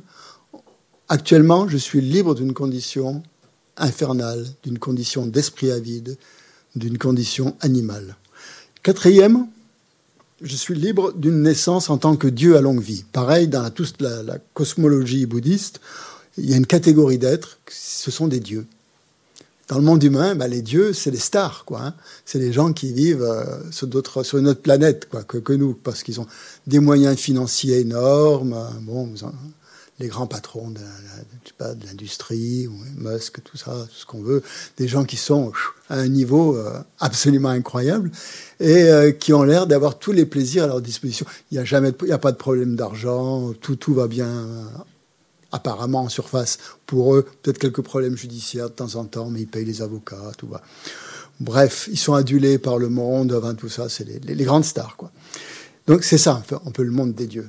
Si on, le ramène à une échelle humaine, hein. ce sont des gens qui bah, ils n'ont pas envie de pratiquer le dharma. Pourquoi ils pratiqueraient Tout va bien pour eux, il n'y a pas de souffrance, euh, euh, pas de grosse souffrance. Ou s'il y en a, c'est vite résolu. Euh, il suffit de téléphoner à un ami. enfin bref, ça, ça va très très très bien pour eux. Donc pratiquer le dharma, aucun intérêt, franchement. Qu'est-ce que ça va leur apporter? Ça, ça leur, ça viendrait même pas à l'idée. La seule exception, c'est Richard Gere, peut-être, qui a eu une, étincelle. Le Dalai Lama l'a récupéré et il a dit ah, non, non, c'est pas possible. Tu vas, tu vas nous aider un peu. Donc, il a, mais il a d'autres. Il n'y a pas que lui. Il n'y a pas que lui. Il y a d'autres. Il a d'autres. Keanu Reeves, oui, exactement. Il y en a d'autres. Donc, ce sont des gens qui sont dans une sphère euh, autre que la nôtre. Si, ils sont dans le même monde humain, mais voilà, on, ne côtoie pas, quoi, disons. il n'y en a pas ici, hein, je sais pas, non. Peut-être qu'il y en a dans les. Donc, euh, quand, le, le, Bouddha enseignait les sutras, par exemple, le sutra du cœur, il y avait toutes sortes de gens qui venaient, hein, quand on a récité tout à l'heure. Il y avait des Bouddhas, il y avait des Bodhisattvas, il y avait des moines, il y avait des nonnes, tout ça. Et il y avait aussi des dieux dans, l'espace céleste qui écoutaient l'enseignement du Bouddha. Parce que certains dieux étaient intéressés. Hein. Mais en général, les dieux à longue vie, ce qu'on appelle les dieux à longue vie, ce sont des dieux qui ont d'immenses richesses, d'immenses domaines, une vie très très longue où les plaisirs n'arrêtent pas. Ils passent d'un plaisir à l'autre, d'un plaisir à l'autre. Il n'y a jamais de souffrance. Jamais, jamais, jamais de souffrance évidente. Hein. de souffrance physique, de souffrance mentale. Leur vie n'est que plaisir. Est-ce que le plaisir est du bonheur Ça, après, ça se discute. Hein. Mais en tout cas, il n'y a que du plaisir. Ils sont entourés des plus belles femmes, des plus beaux hommes qui existent. Enfin, ils ont des, parcs magnifiques, des palais, tout, tout, tout, tout, tout. Et euh, ils n'ont qu'un problème. De temps en temps, il y a des dieux qui sont d'une classe inférieure, qu'on appelle les dieux jaloux, les demi-dieux, qui sont tellement jaloux d'eux qu'ils viennent les, provoquer pour se battre contre eux ils leur volent leurs femmes, par exemple. il y a des histoires dans les sutras. C'est très drôle. Hein, vraie, une vraie série. On pourrait faire une série avec ça. Alors il y a les dieux, euh, jaloux qui, viennent ramper, qui, les provoquent en combat. Alors les dieux sont obligés de se battre contre eux, mais ils ont pas envie de se battre. C'est de alors bon, ils leur coupent la tête, ils récupèrent leurs femmes, tout ça, puis elle revient à la maison. Enfin bon, et euh, c'est c'est un peu euh, c'est la vie des dieux quoi. Le seul moment où ils souffrent vraiment les dieux, c'est au bout de, leur je sais pas combien d'années de vie de plaisir, ils ont une euh, une semaine pendant une semaine ça va durer où ils voient ils commencent leur corps commencent à sentir mauvais. Ils commencent à avoir des mauvaises odeurs. Et là, ils ont beau mettre tous les parfums qu'il faut, tous les parfums les plus chers, rien n'y fait. Et ils ont toujours des colliers de fleurs, les, dieux. Et leurs fleurs commencent à se flétrir. Et là, ça commence à, sentir mauvais. Ah, ils se disent, ah, la mort approche. Mais euh, et, comme ils sentent mauvais, les autres dieux et les déesses euh, les fuient, ne veulent pas les, les, côtoyer. Et donc, ils se retrouvent tout seuls. Et ils n'ont jamais vécu seuls, ces gens-là. Ils ont toujours été entourés de plein de gens. Et ils sont isolés tout d'un coup. Donc ils se réfugient dans une espèce de grotte et ils sont là, euh, apeurés. Ils disent Mais qu'est-ce qui va m'arriver? Je n'ai jamais vécu ça. C'est une expérience absolument terrible. C'est l'angoisse. quoi. Ils sont, euh, tout d'un coup, c'est vraiment l'angoisse dans, leur esprit. Euh, tout leur corps, leur corps commence à sentir mauvais. Tout. Et la mort approche. Et ça sent de plus en plus mauvais. Et, jusque, et là, comme ils sont à un niveau très élevé, euh, ils vont chuter, quoi, forcément. Et ils commencent à voir dans quel domaine, dans, quel monde humain, peut-être, ils vont se réincarner en Sibérie, je ne sais pas où, ou euh, dans un état euh, où il n'y aura plus rien, plus de plaisir, ou plus rien du tout, ou, forme animale, peut-être. Hein. Puisqu'ils sont à un très haut niveau, il ne faut pas monter plus haut, ils vont forcément redescendre. Et là, c'est l'angoisse totale.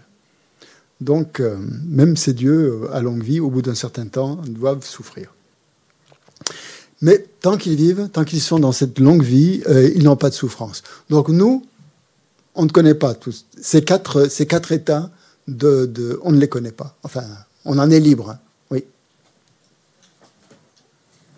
Donc c'est ça que ça veut dire, donc, les quatre premières libertés, qui font référence à des états non humains, mais qui peuvent être transposables au niveau humain.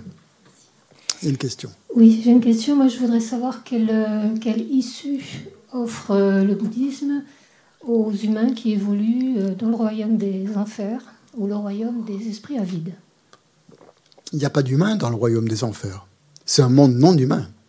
Donc c'est notre euh, adaptation à nous Oui, oui, oui. D'accord. Il n'y a, pas d'humain. Peut-être qu'un bodhisattva qui a des grands pouvoirs va arriver à se, se dématérialiser pour aller pénétrer dans un monde, dans un, dans un enfer et essayer de essayer de d'aider les êtres. Ça, ça, peut arriver ou par leur, euh, leur pouvoir psychique. on dit hein, peuvent, certains bodhisattvas peuvent. Mais il faut que les faut que les êtres de ces enfers soient réceptifs à ce moment-là. Et leur karma est tellement lourd, tellement euh, difficile à supporter, leur souffrance tellement difficile, qu'ils sont pas réceptifs. Quand vous avez trop de souffrance, vous n'êtes pas réceptif. Hein.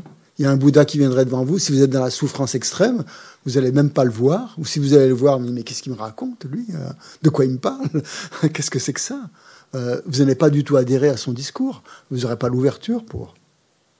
Donc, comment ils vont sortir de ces états-là? C'est ça la question. Hein quand leur karma sera épuisé. Quand leur karma, le karma qui les a fait renaître dans ces états-là sera, terminé. C'est triste à dire, mais c'est comme ça. C'est la triste réalité. Pareil pour nous. Hein. La, vie qu'on mène actuellement, ben, on, la, mène tant que notre karma nous permet de la mener jusqu'à, on ne sait pas, tout ce qu'on vit actuellement.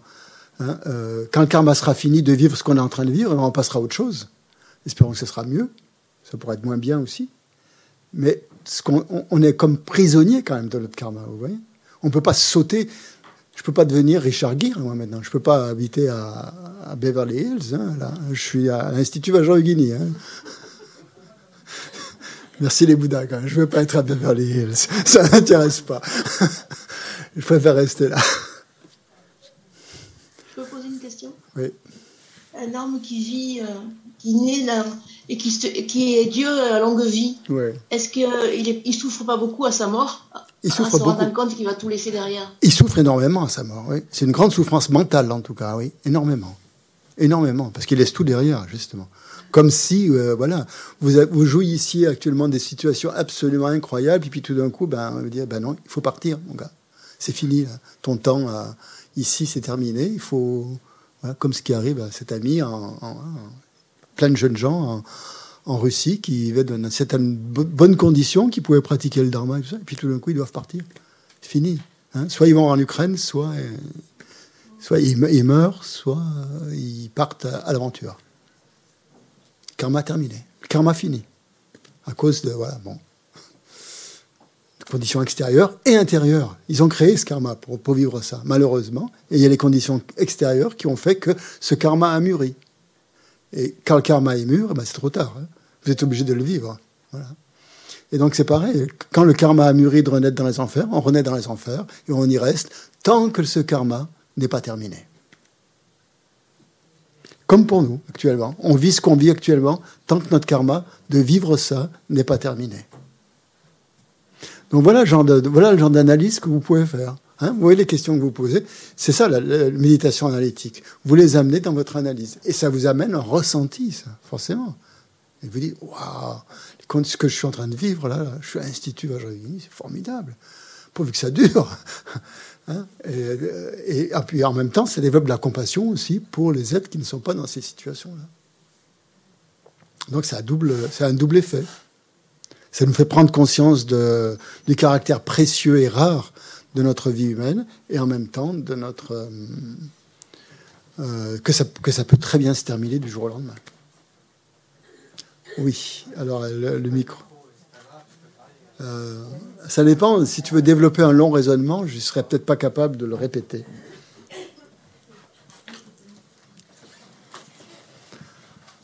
Hmm. Je vais arrêter le partage peut-être. Pour comme exemple, pour en revenir à votre ami qui est en Russie, qui doit tout quitter pour faire la guerre, hmm. mais est-ce que le fait de pratiquer le bouddhisme, de développer une certaine, euh, on peut dire, de surmonter tout ça. Se, se dire que ce sera temporaire et que après ça va. C'est une épreuve de la vie, certes, on est obligé de l'affronter, mais il ne faut pas baisser les bras, il faut l'accepter et puis euh, peut-être que j'espère pour lui, pour euh, ça. moi aussi, cas, moi aussi, il arrivera à, surmonter et à faire face, mais rien n'est fini en fait. Je sais. C'est difficile à dire. Tant qu'on n'est pas dans la situation, on ne sait pas comment, comment, comment on va la vivre. Hein. C'est très très dramatique, c'est sûr. Mm. Mm.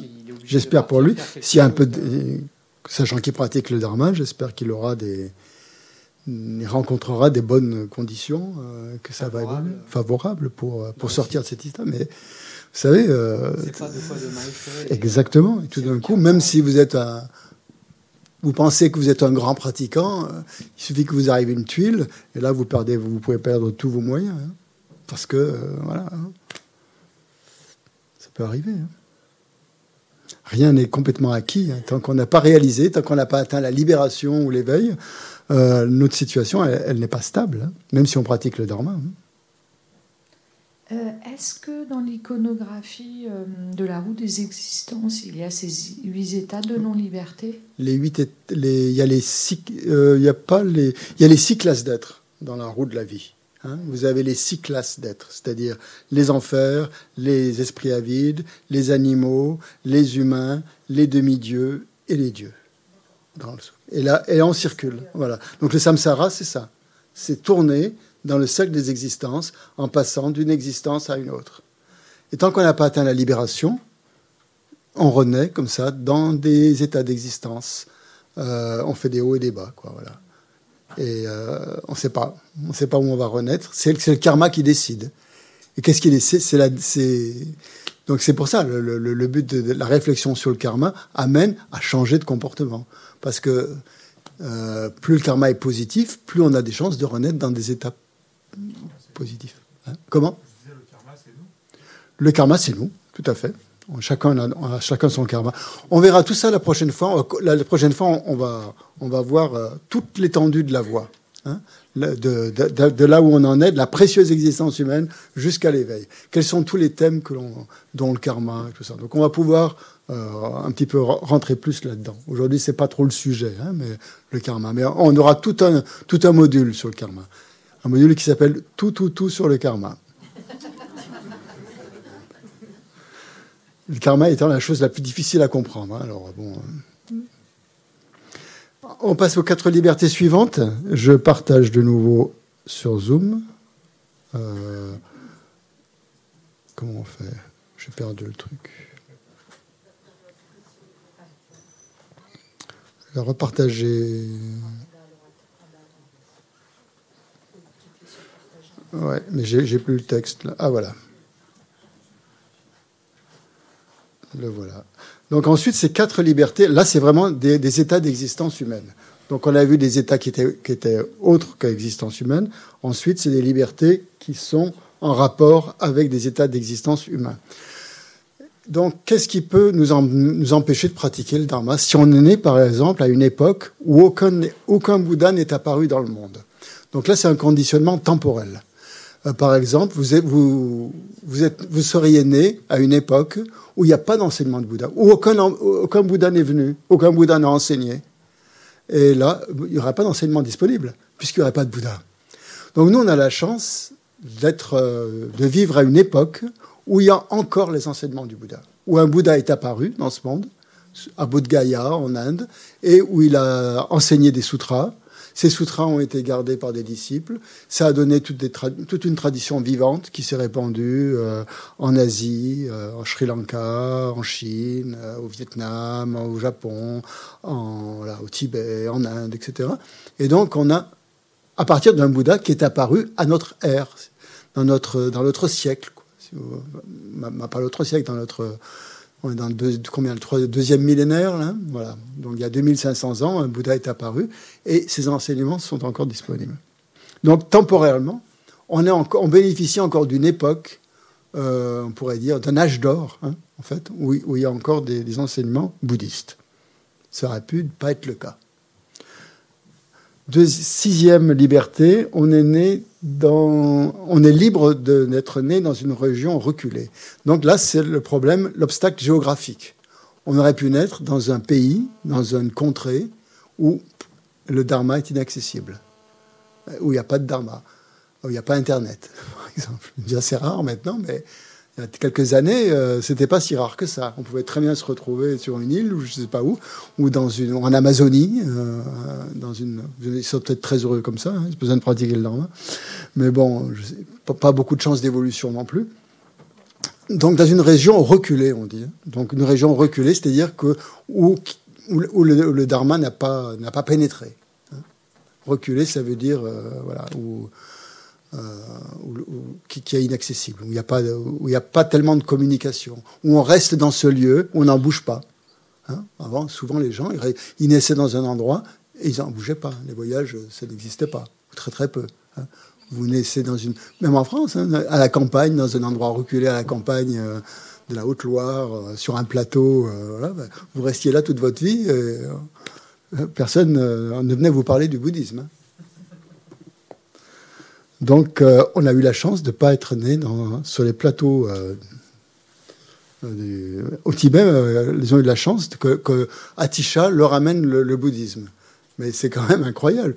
Au plateau à 5000 mètres d'altitude, Atisha est venu à Atisha. C'est un maître indien qui, a amené le bouddhisme au Tibet.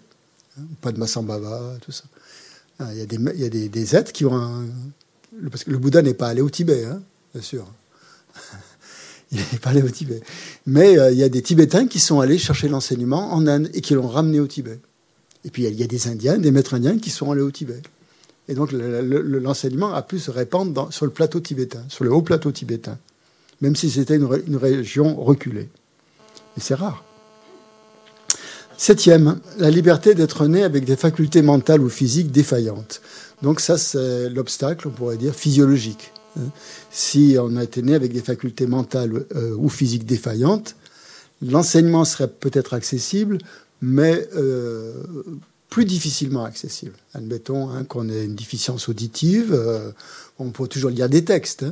mais si on était aveugle, par exemple, on, ne voit pas de maître, on ne peut pas les voir, on ne peut pas voir les textes, on ne peut pas les lire. Ce genre de, ou si on a des facultés mentales déficientes, si on est, euh, Si on vit dans un hôpital psychiatrique, par exemple. Hein.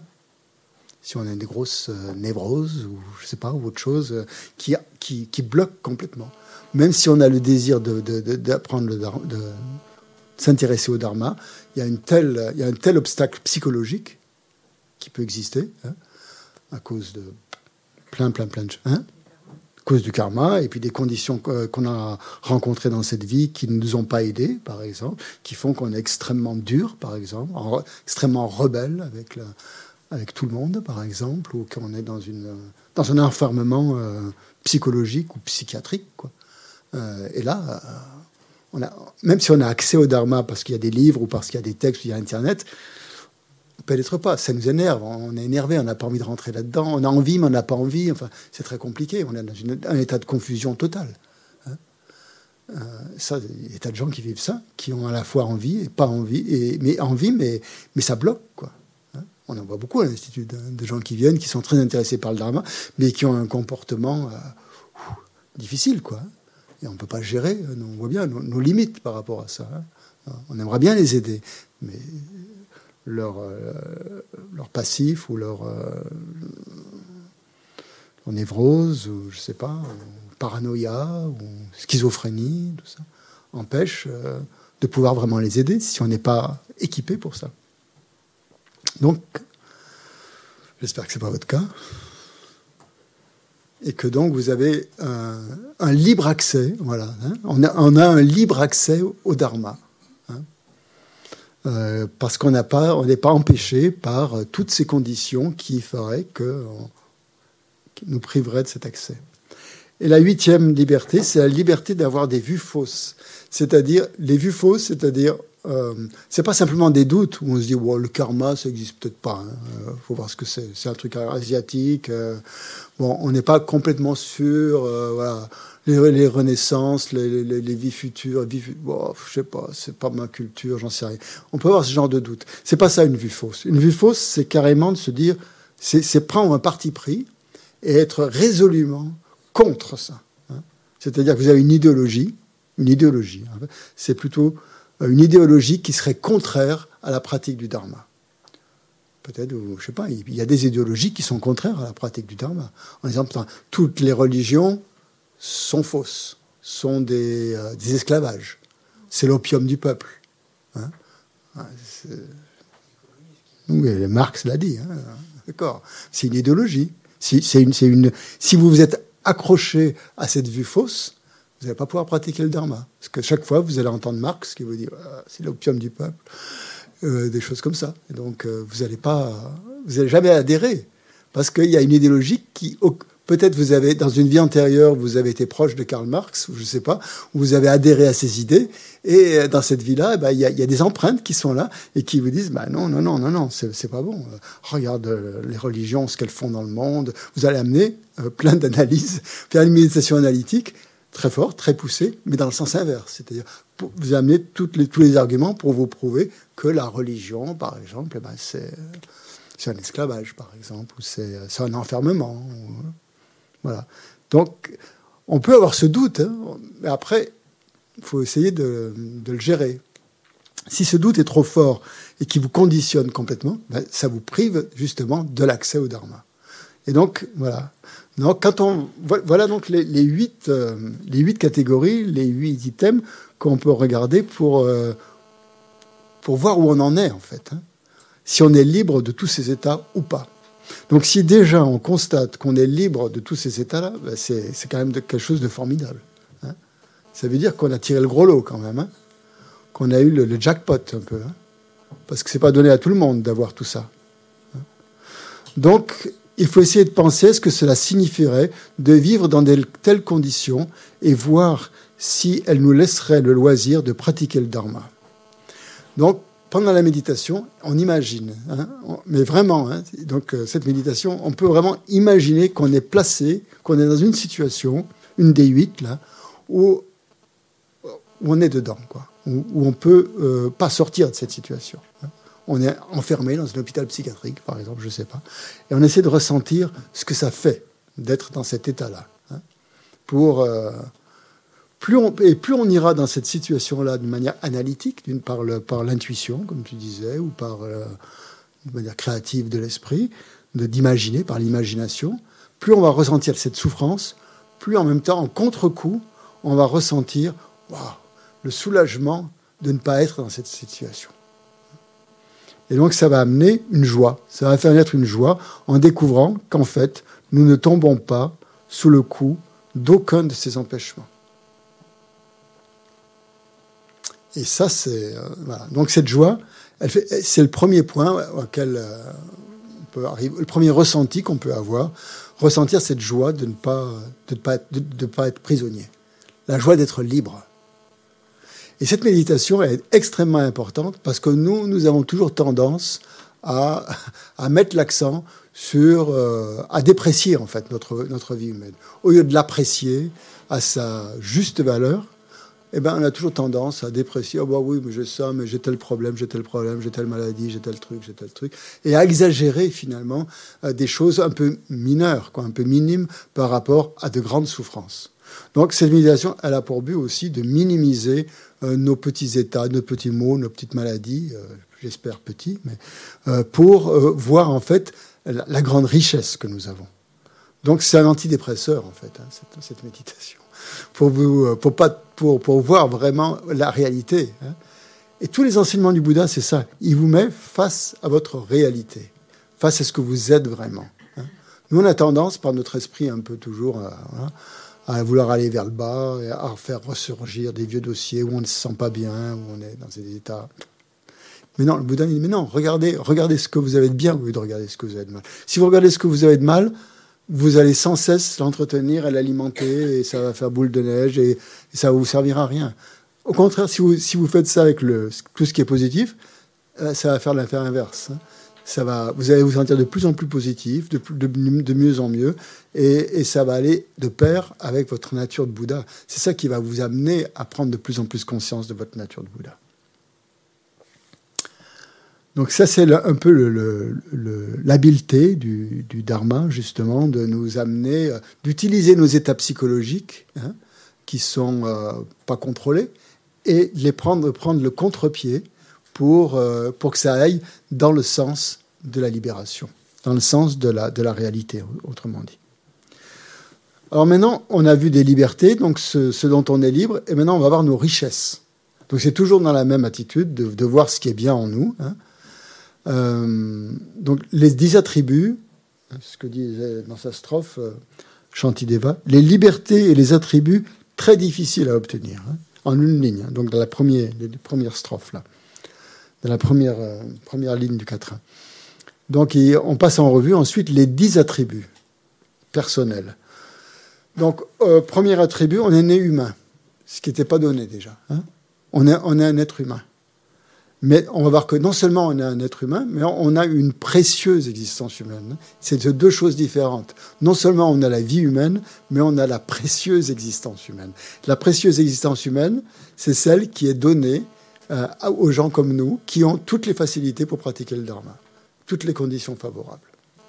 Donc, on est né humain. Donc ça, on peut pas les passer en revue. Hein. On est né dans une région centrale, c'est-à-dire, euh, pareil, comme, comme tout à l'heure, là où c'est accessible.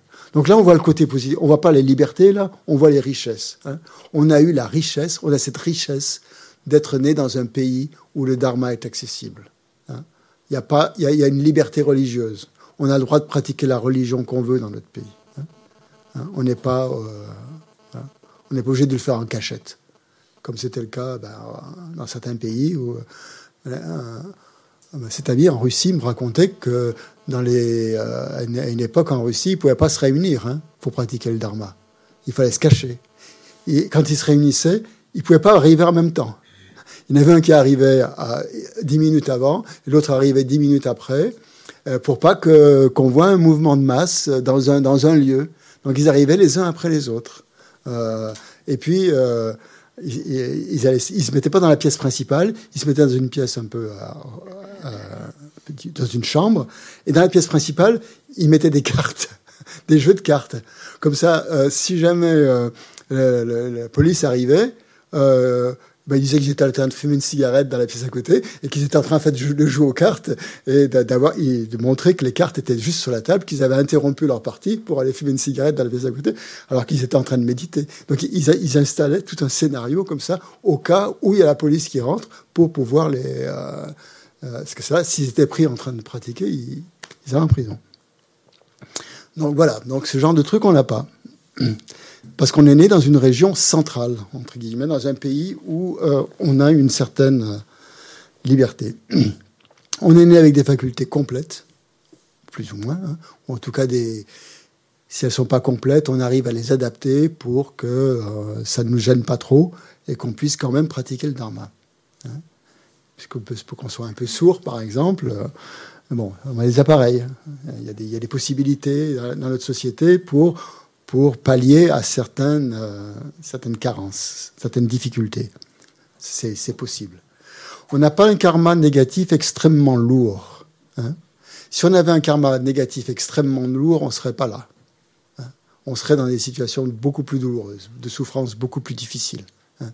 On serait dans des prisonniers d'état euh, psychologiques ou autres qui feraient que... Euh, voilà euh, ça serait très difficile pour nous de pratiquer le dharma. C'est-à-dire qu'on a un karma qu'on peut éliminer. Comme avec la pratique qu'on fait le Vajrasattva, par exemple, le soir, on peut éliminer euh, de plus en plus de karma négatif.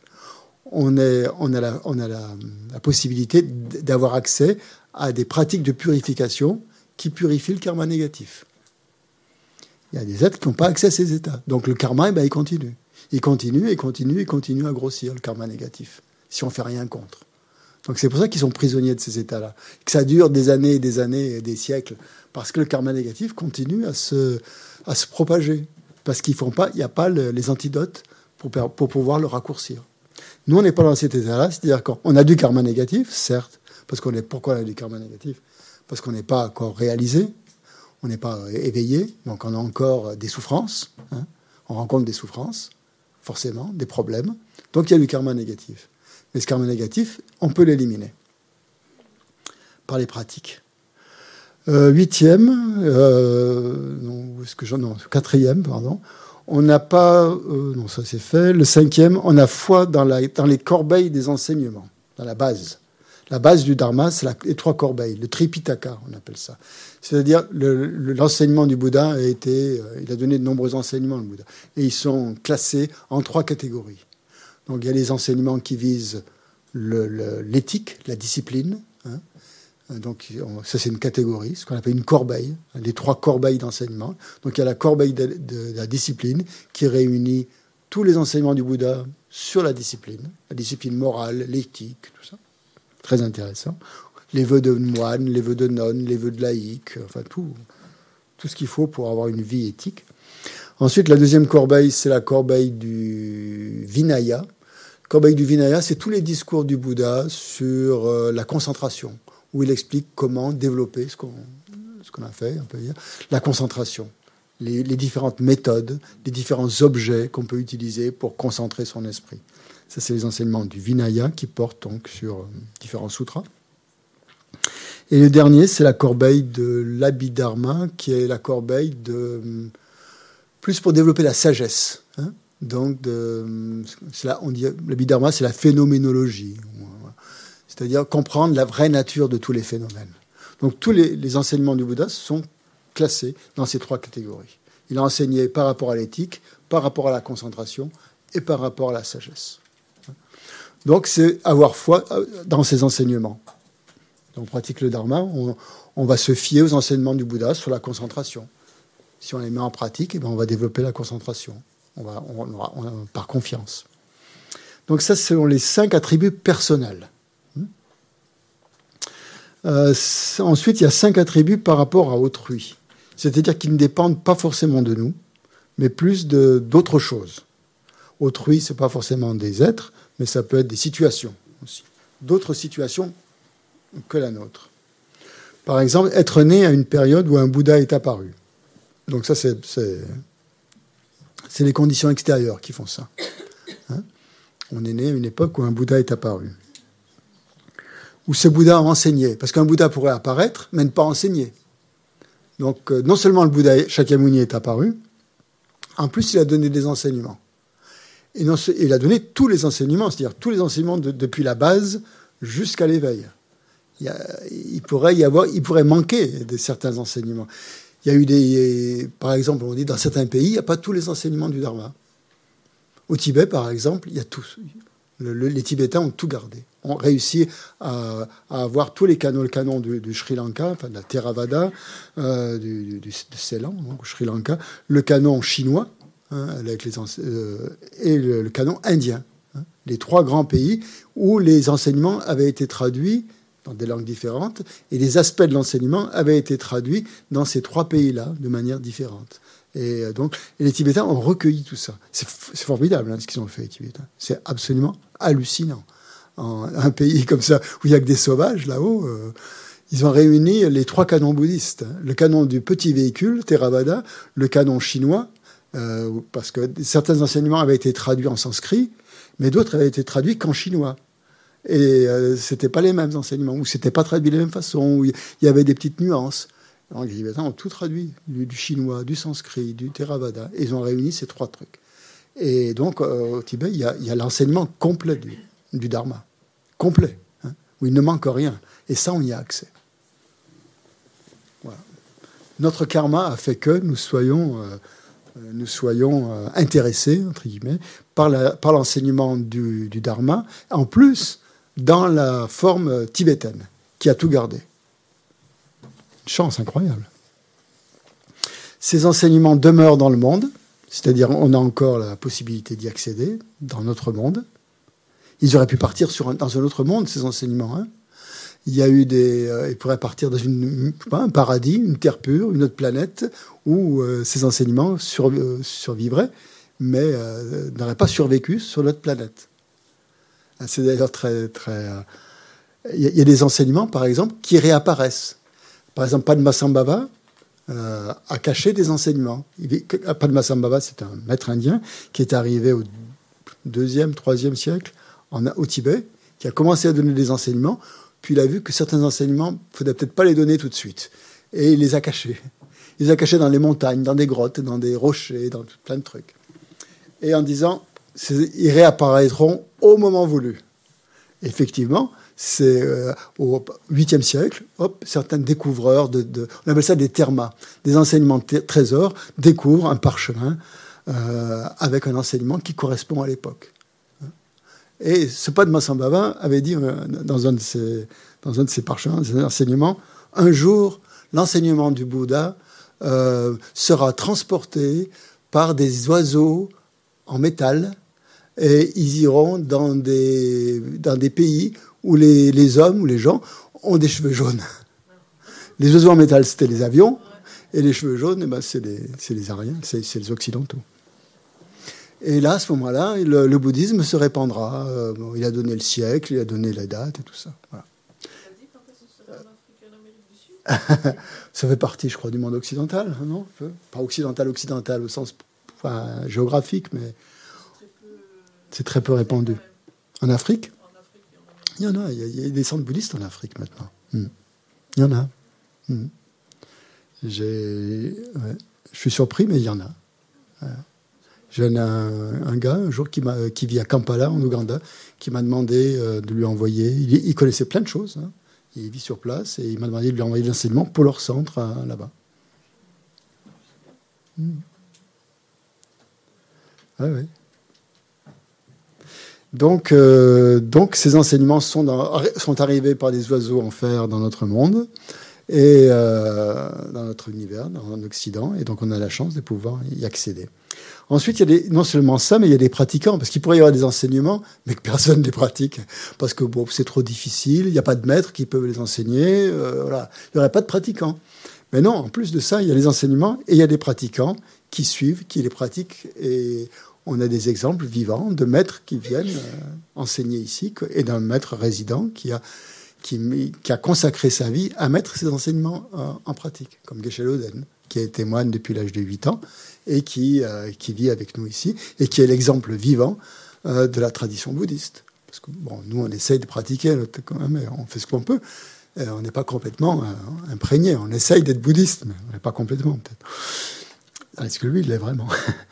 Et donc, il a des, on a d'exemples de pratiquants, de moines aussi, qui, des gens qui prennent des vœux pour essayer de vraiment vivre en accord avec les, préceptes bouddhistes, des laïcs aussi, qui pratiquent, qui font des retraites, euh, qui, qui essayent d'appliquer tous les, tous, les, tous les préceptes et tous les enseignements bouddhistes. Il y a très, très, très, très grands pratiquants laïcs, a pas que des moines et des nonnes, et euh, aussi qui sont aussi des exemples euh, vivants, que l'enseignement perdure.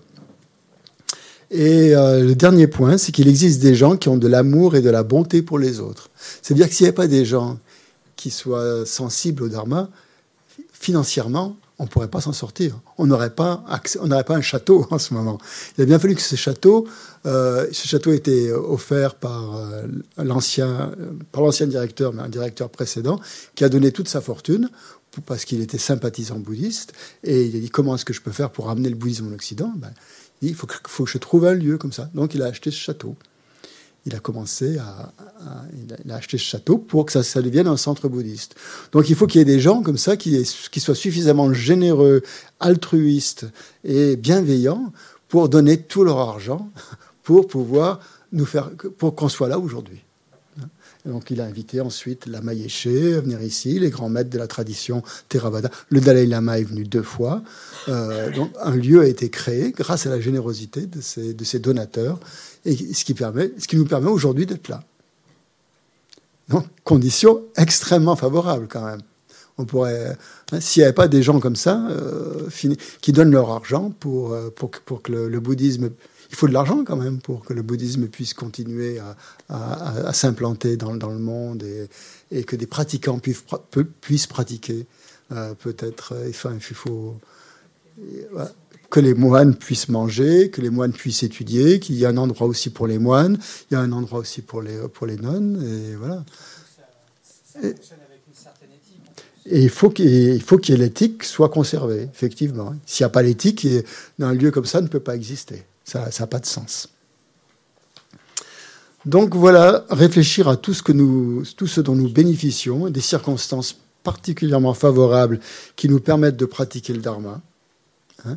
et donc nous avons, ça, voilà les raisonnements que l'on utilise dans une méditation analytique pour faire naître ce sentiment, ce ressenti de, de grandes chances que nous avons, surtout quand on compare notre situation avec celle d'autres périodes, d'autres pays, d'autres êtres, même d'être euh, humain d'ailleurs, et donc se sentir joyeux et plein d'assurance, au sens ou de confiance, comme disons. Il y a des questions? Ça, c'est le premier point de la méditation analytique, c'est-à-dire reconnaître hein, la chance que nous avons, reconnaître nos libertés et nos richesses. Voilà. Et euh, reconnaître, donc c'est toujours Shantideva, les libertés et les attributs très difficile à obtenir. Donc pourquoi elle est précieuse alors cette existence humaine? Alors ensuite, le, deuxième point va nous, nous, expliciter pourquoi cette, existence humaine est dite précieuse. Euh, donc on va, on va contempler le fait que la vie humaine est le meilleur support de vie pour réaliser aussi bien le bonheur temporaire que le bonheur ultime. C'est-à-dire qu'avec cette existence qui est entre nos mains actuellement, on a trois possibilités. On peut être heureux déjà dans cette vie en, créant des actions positives, en, entretenant les, pensées positives. Et si, on, crée du bon karma positif, on va être heureux dans la vie suivante aussi. Puisque c'est ce karma positif qui va nous propulser de vie en vie. Hein. plus le karma va être positif, plus on a des chances d'avoir des renaissances favorables. Donc ça, c'est notre première possibilité grâce à cette précieuse existence humaine, on va pouvoir jouir de bonheur temporaire. Pourquoi temporaire? Parce que c'est pas l'éveil encore. Ça reste du domaine matériel. Ça reste du domaine mondain. On va avoir des richesses, on va, être de la notoriété, on va avoir des bonnes conditions de vie, des bonnes conditions, voilà, une bonne famille, renaître dans une bonne famille, etc. Toutes ces choses. Et grâce à cette précieuse existence humaine, justement, on va pouvoir créer du karma positif qui va nous faire renaître dans ces états euh, positif. Donc, euh, avoir la chance de renaître dans une bonne famille qui pratique le dharma. Et euh, deuxième point, on peut atteindre la libération. C'est-à-dire que non seulement si on est un peu plus évolué, qu'on dit bon c'est bien le bonheur euh, ça matériel, mais moi j'aimerais quand même être complètement libéré de mes perturbations mentales. C'est ça que je recherche. Et grâce à cette précieuse existence humaine, pareil, vous pouvez méditer dans le sens où vous pouvez atteindre la libération. Hein, vous pouvez atteindre un état de libération, être libre des perturbations mentales. Donc ça c'est le deuxième bienfait de cette existence humaine. Et le troisième, ben, c'est le meilleur, c'est l'effet, c'est l'éveil le meilleur effet qu'on puisse atteindre avec cette précieuse existence humaine, c'est de devenir Bouddha, devenir un être complètement éveillé, c'est-à-dire un être qui a développé toutes ses qualités. Alors, Shantideva nous dit qu'elle est très difficile à obtenir, cette existence humaine. On l'a obtenue cette fois-ci, on n'est pas sûr de l'obtenir dans la vie prochaine si on n'est pas suffisamment attentif. Comment ça se fait qu'on l'a obtenue dans cette vie?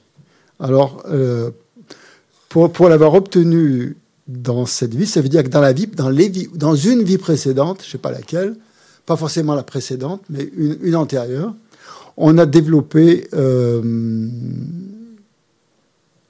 on, a, observé la loi de cause. C'est-à-dire qu'on a eu une éthique. Hein. on, a, pratiqué avec une certaine éthique. On n'était pas forcément bouddhiste, on pouvait être chrétien peut-être dans une vie antérieure, mais on a eu une, vie dans l'éthique, dans la moralité, euh, en, entretenant une certaine... Euh, comme si on respectait la loi du karma. Bon, si, la loi du karma, c'est plus bouddhiste ou hindouiste ou ce qu'on veut, ou asiatique, mais euh, il y a des tas de gens qui, sans être bouddhistes, observent quand même, font des actions positives et ont des effets positifs, même s'ils n'ont jamais entendu parler de la loi du karma. Ça pas, voilà, c'est leur, leur état naturel. Hein. Ils sont naturellement positifs. Hein. Donc tout ça vient du fait que dans les vies antérieures, ils ont pratiqué l'éthique. Ils ont observé l'éthique. Ils ont eu un comportement éthique. Ils ont observé des règles de, conduite. Hein. Ils n'ont pas enfreint. S'ils avaient des vœux, par exemple, ils n'ont pas enfreint leurs vœux. Ils, ont, ils sont restés euh, fidèles à leurs vœux.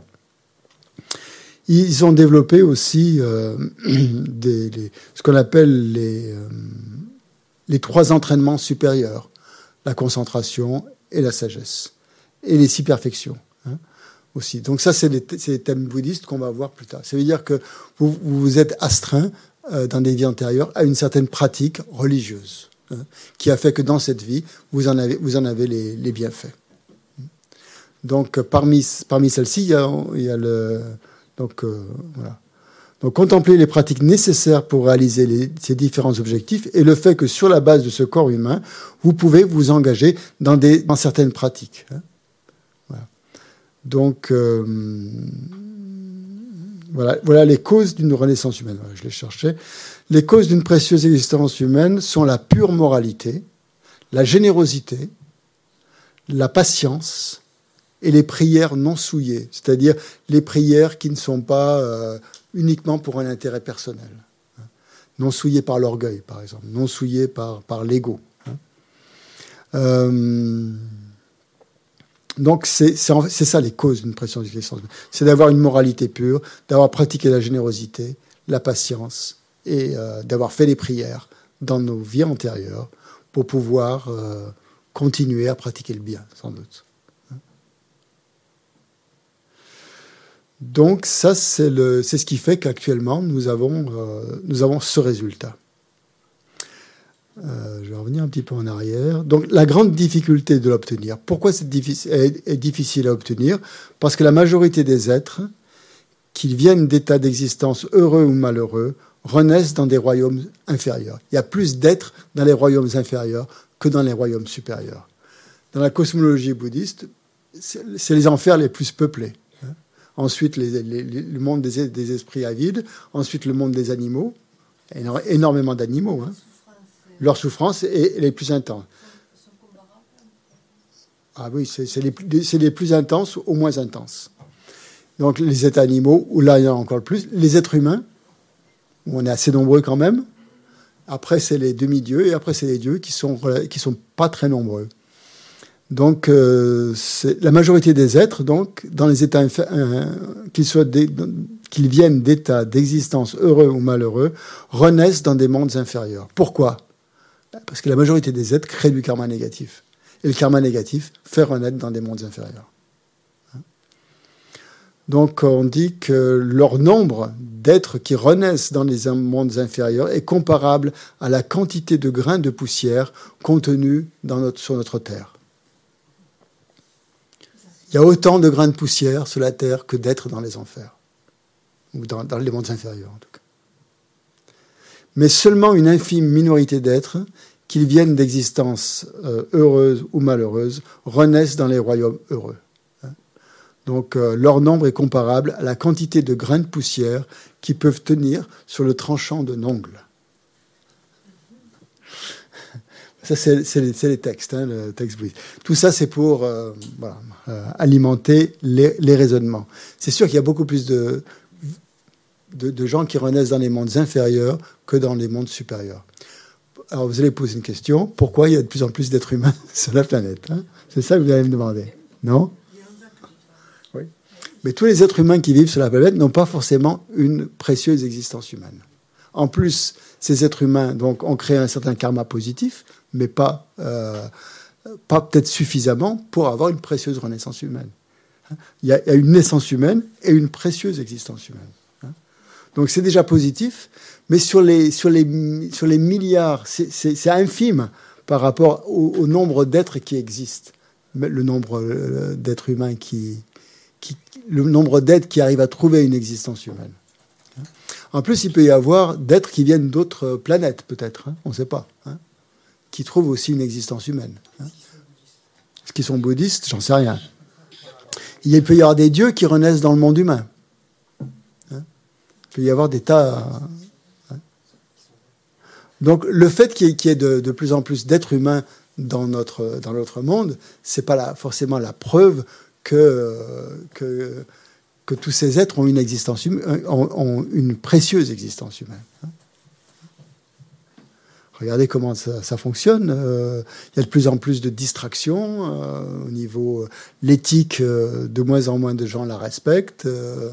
au niveau des lois, au niveau du, si on regarde les politiques, bon, il semble qu'au niveau de l'éthique, ça, on est quand même dans une phase un peu de décadence quand même. Un petit peu et euh, de comportements éthiques les, uns, entre les, entre les autres. Voilà, donc euh, on continuera cet après-midi à explorer un petit peu cette euh, précieuse existence humaine. Et donc, voilà. On va arrêter là, faire une pause, et vous, voilà, on va faire une petite pause, et on reprendra à 14h30. Voilà. Oui. Voilà, je vous laisse sur Zoom, donc euh, bon appétit et à tout à l'heure. Au revoir.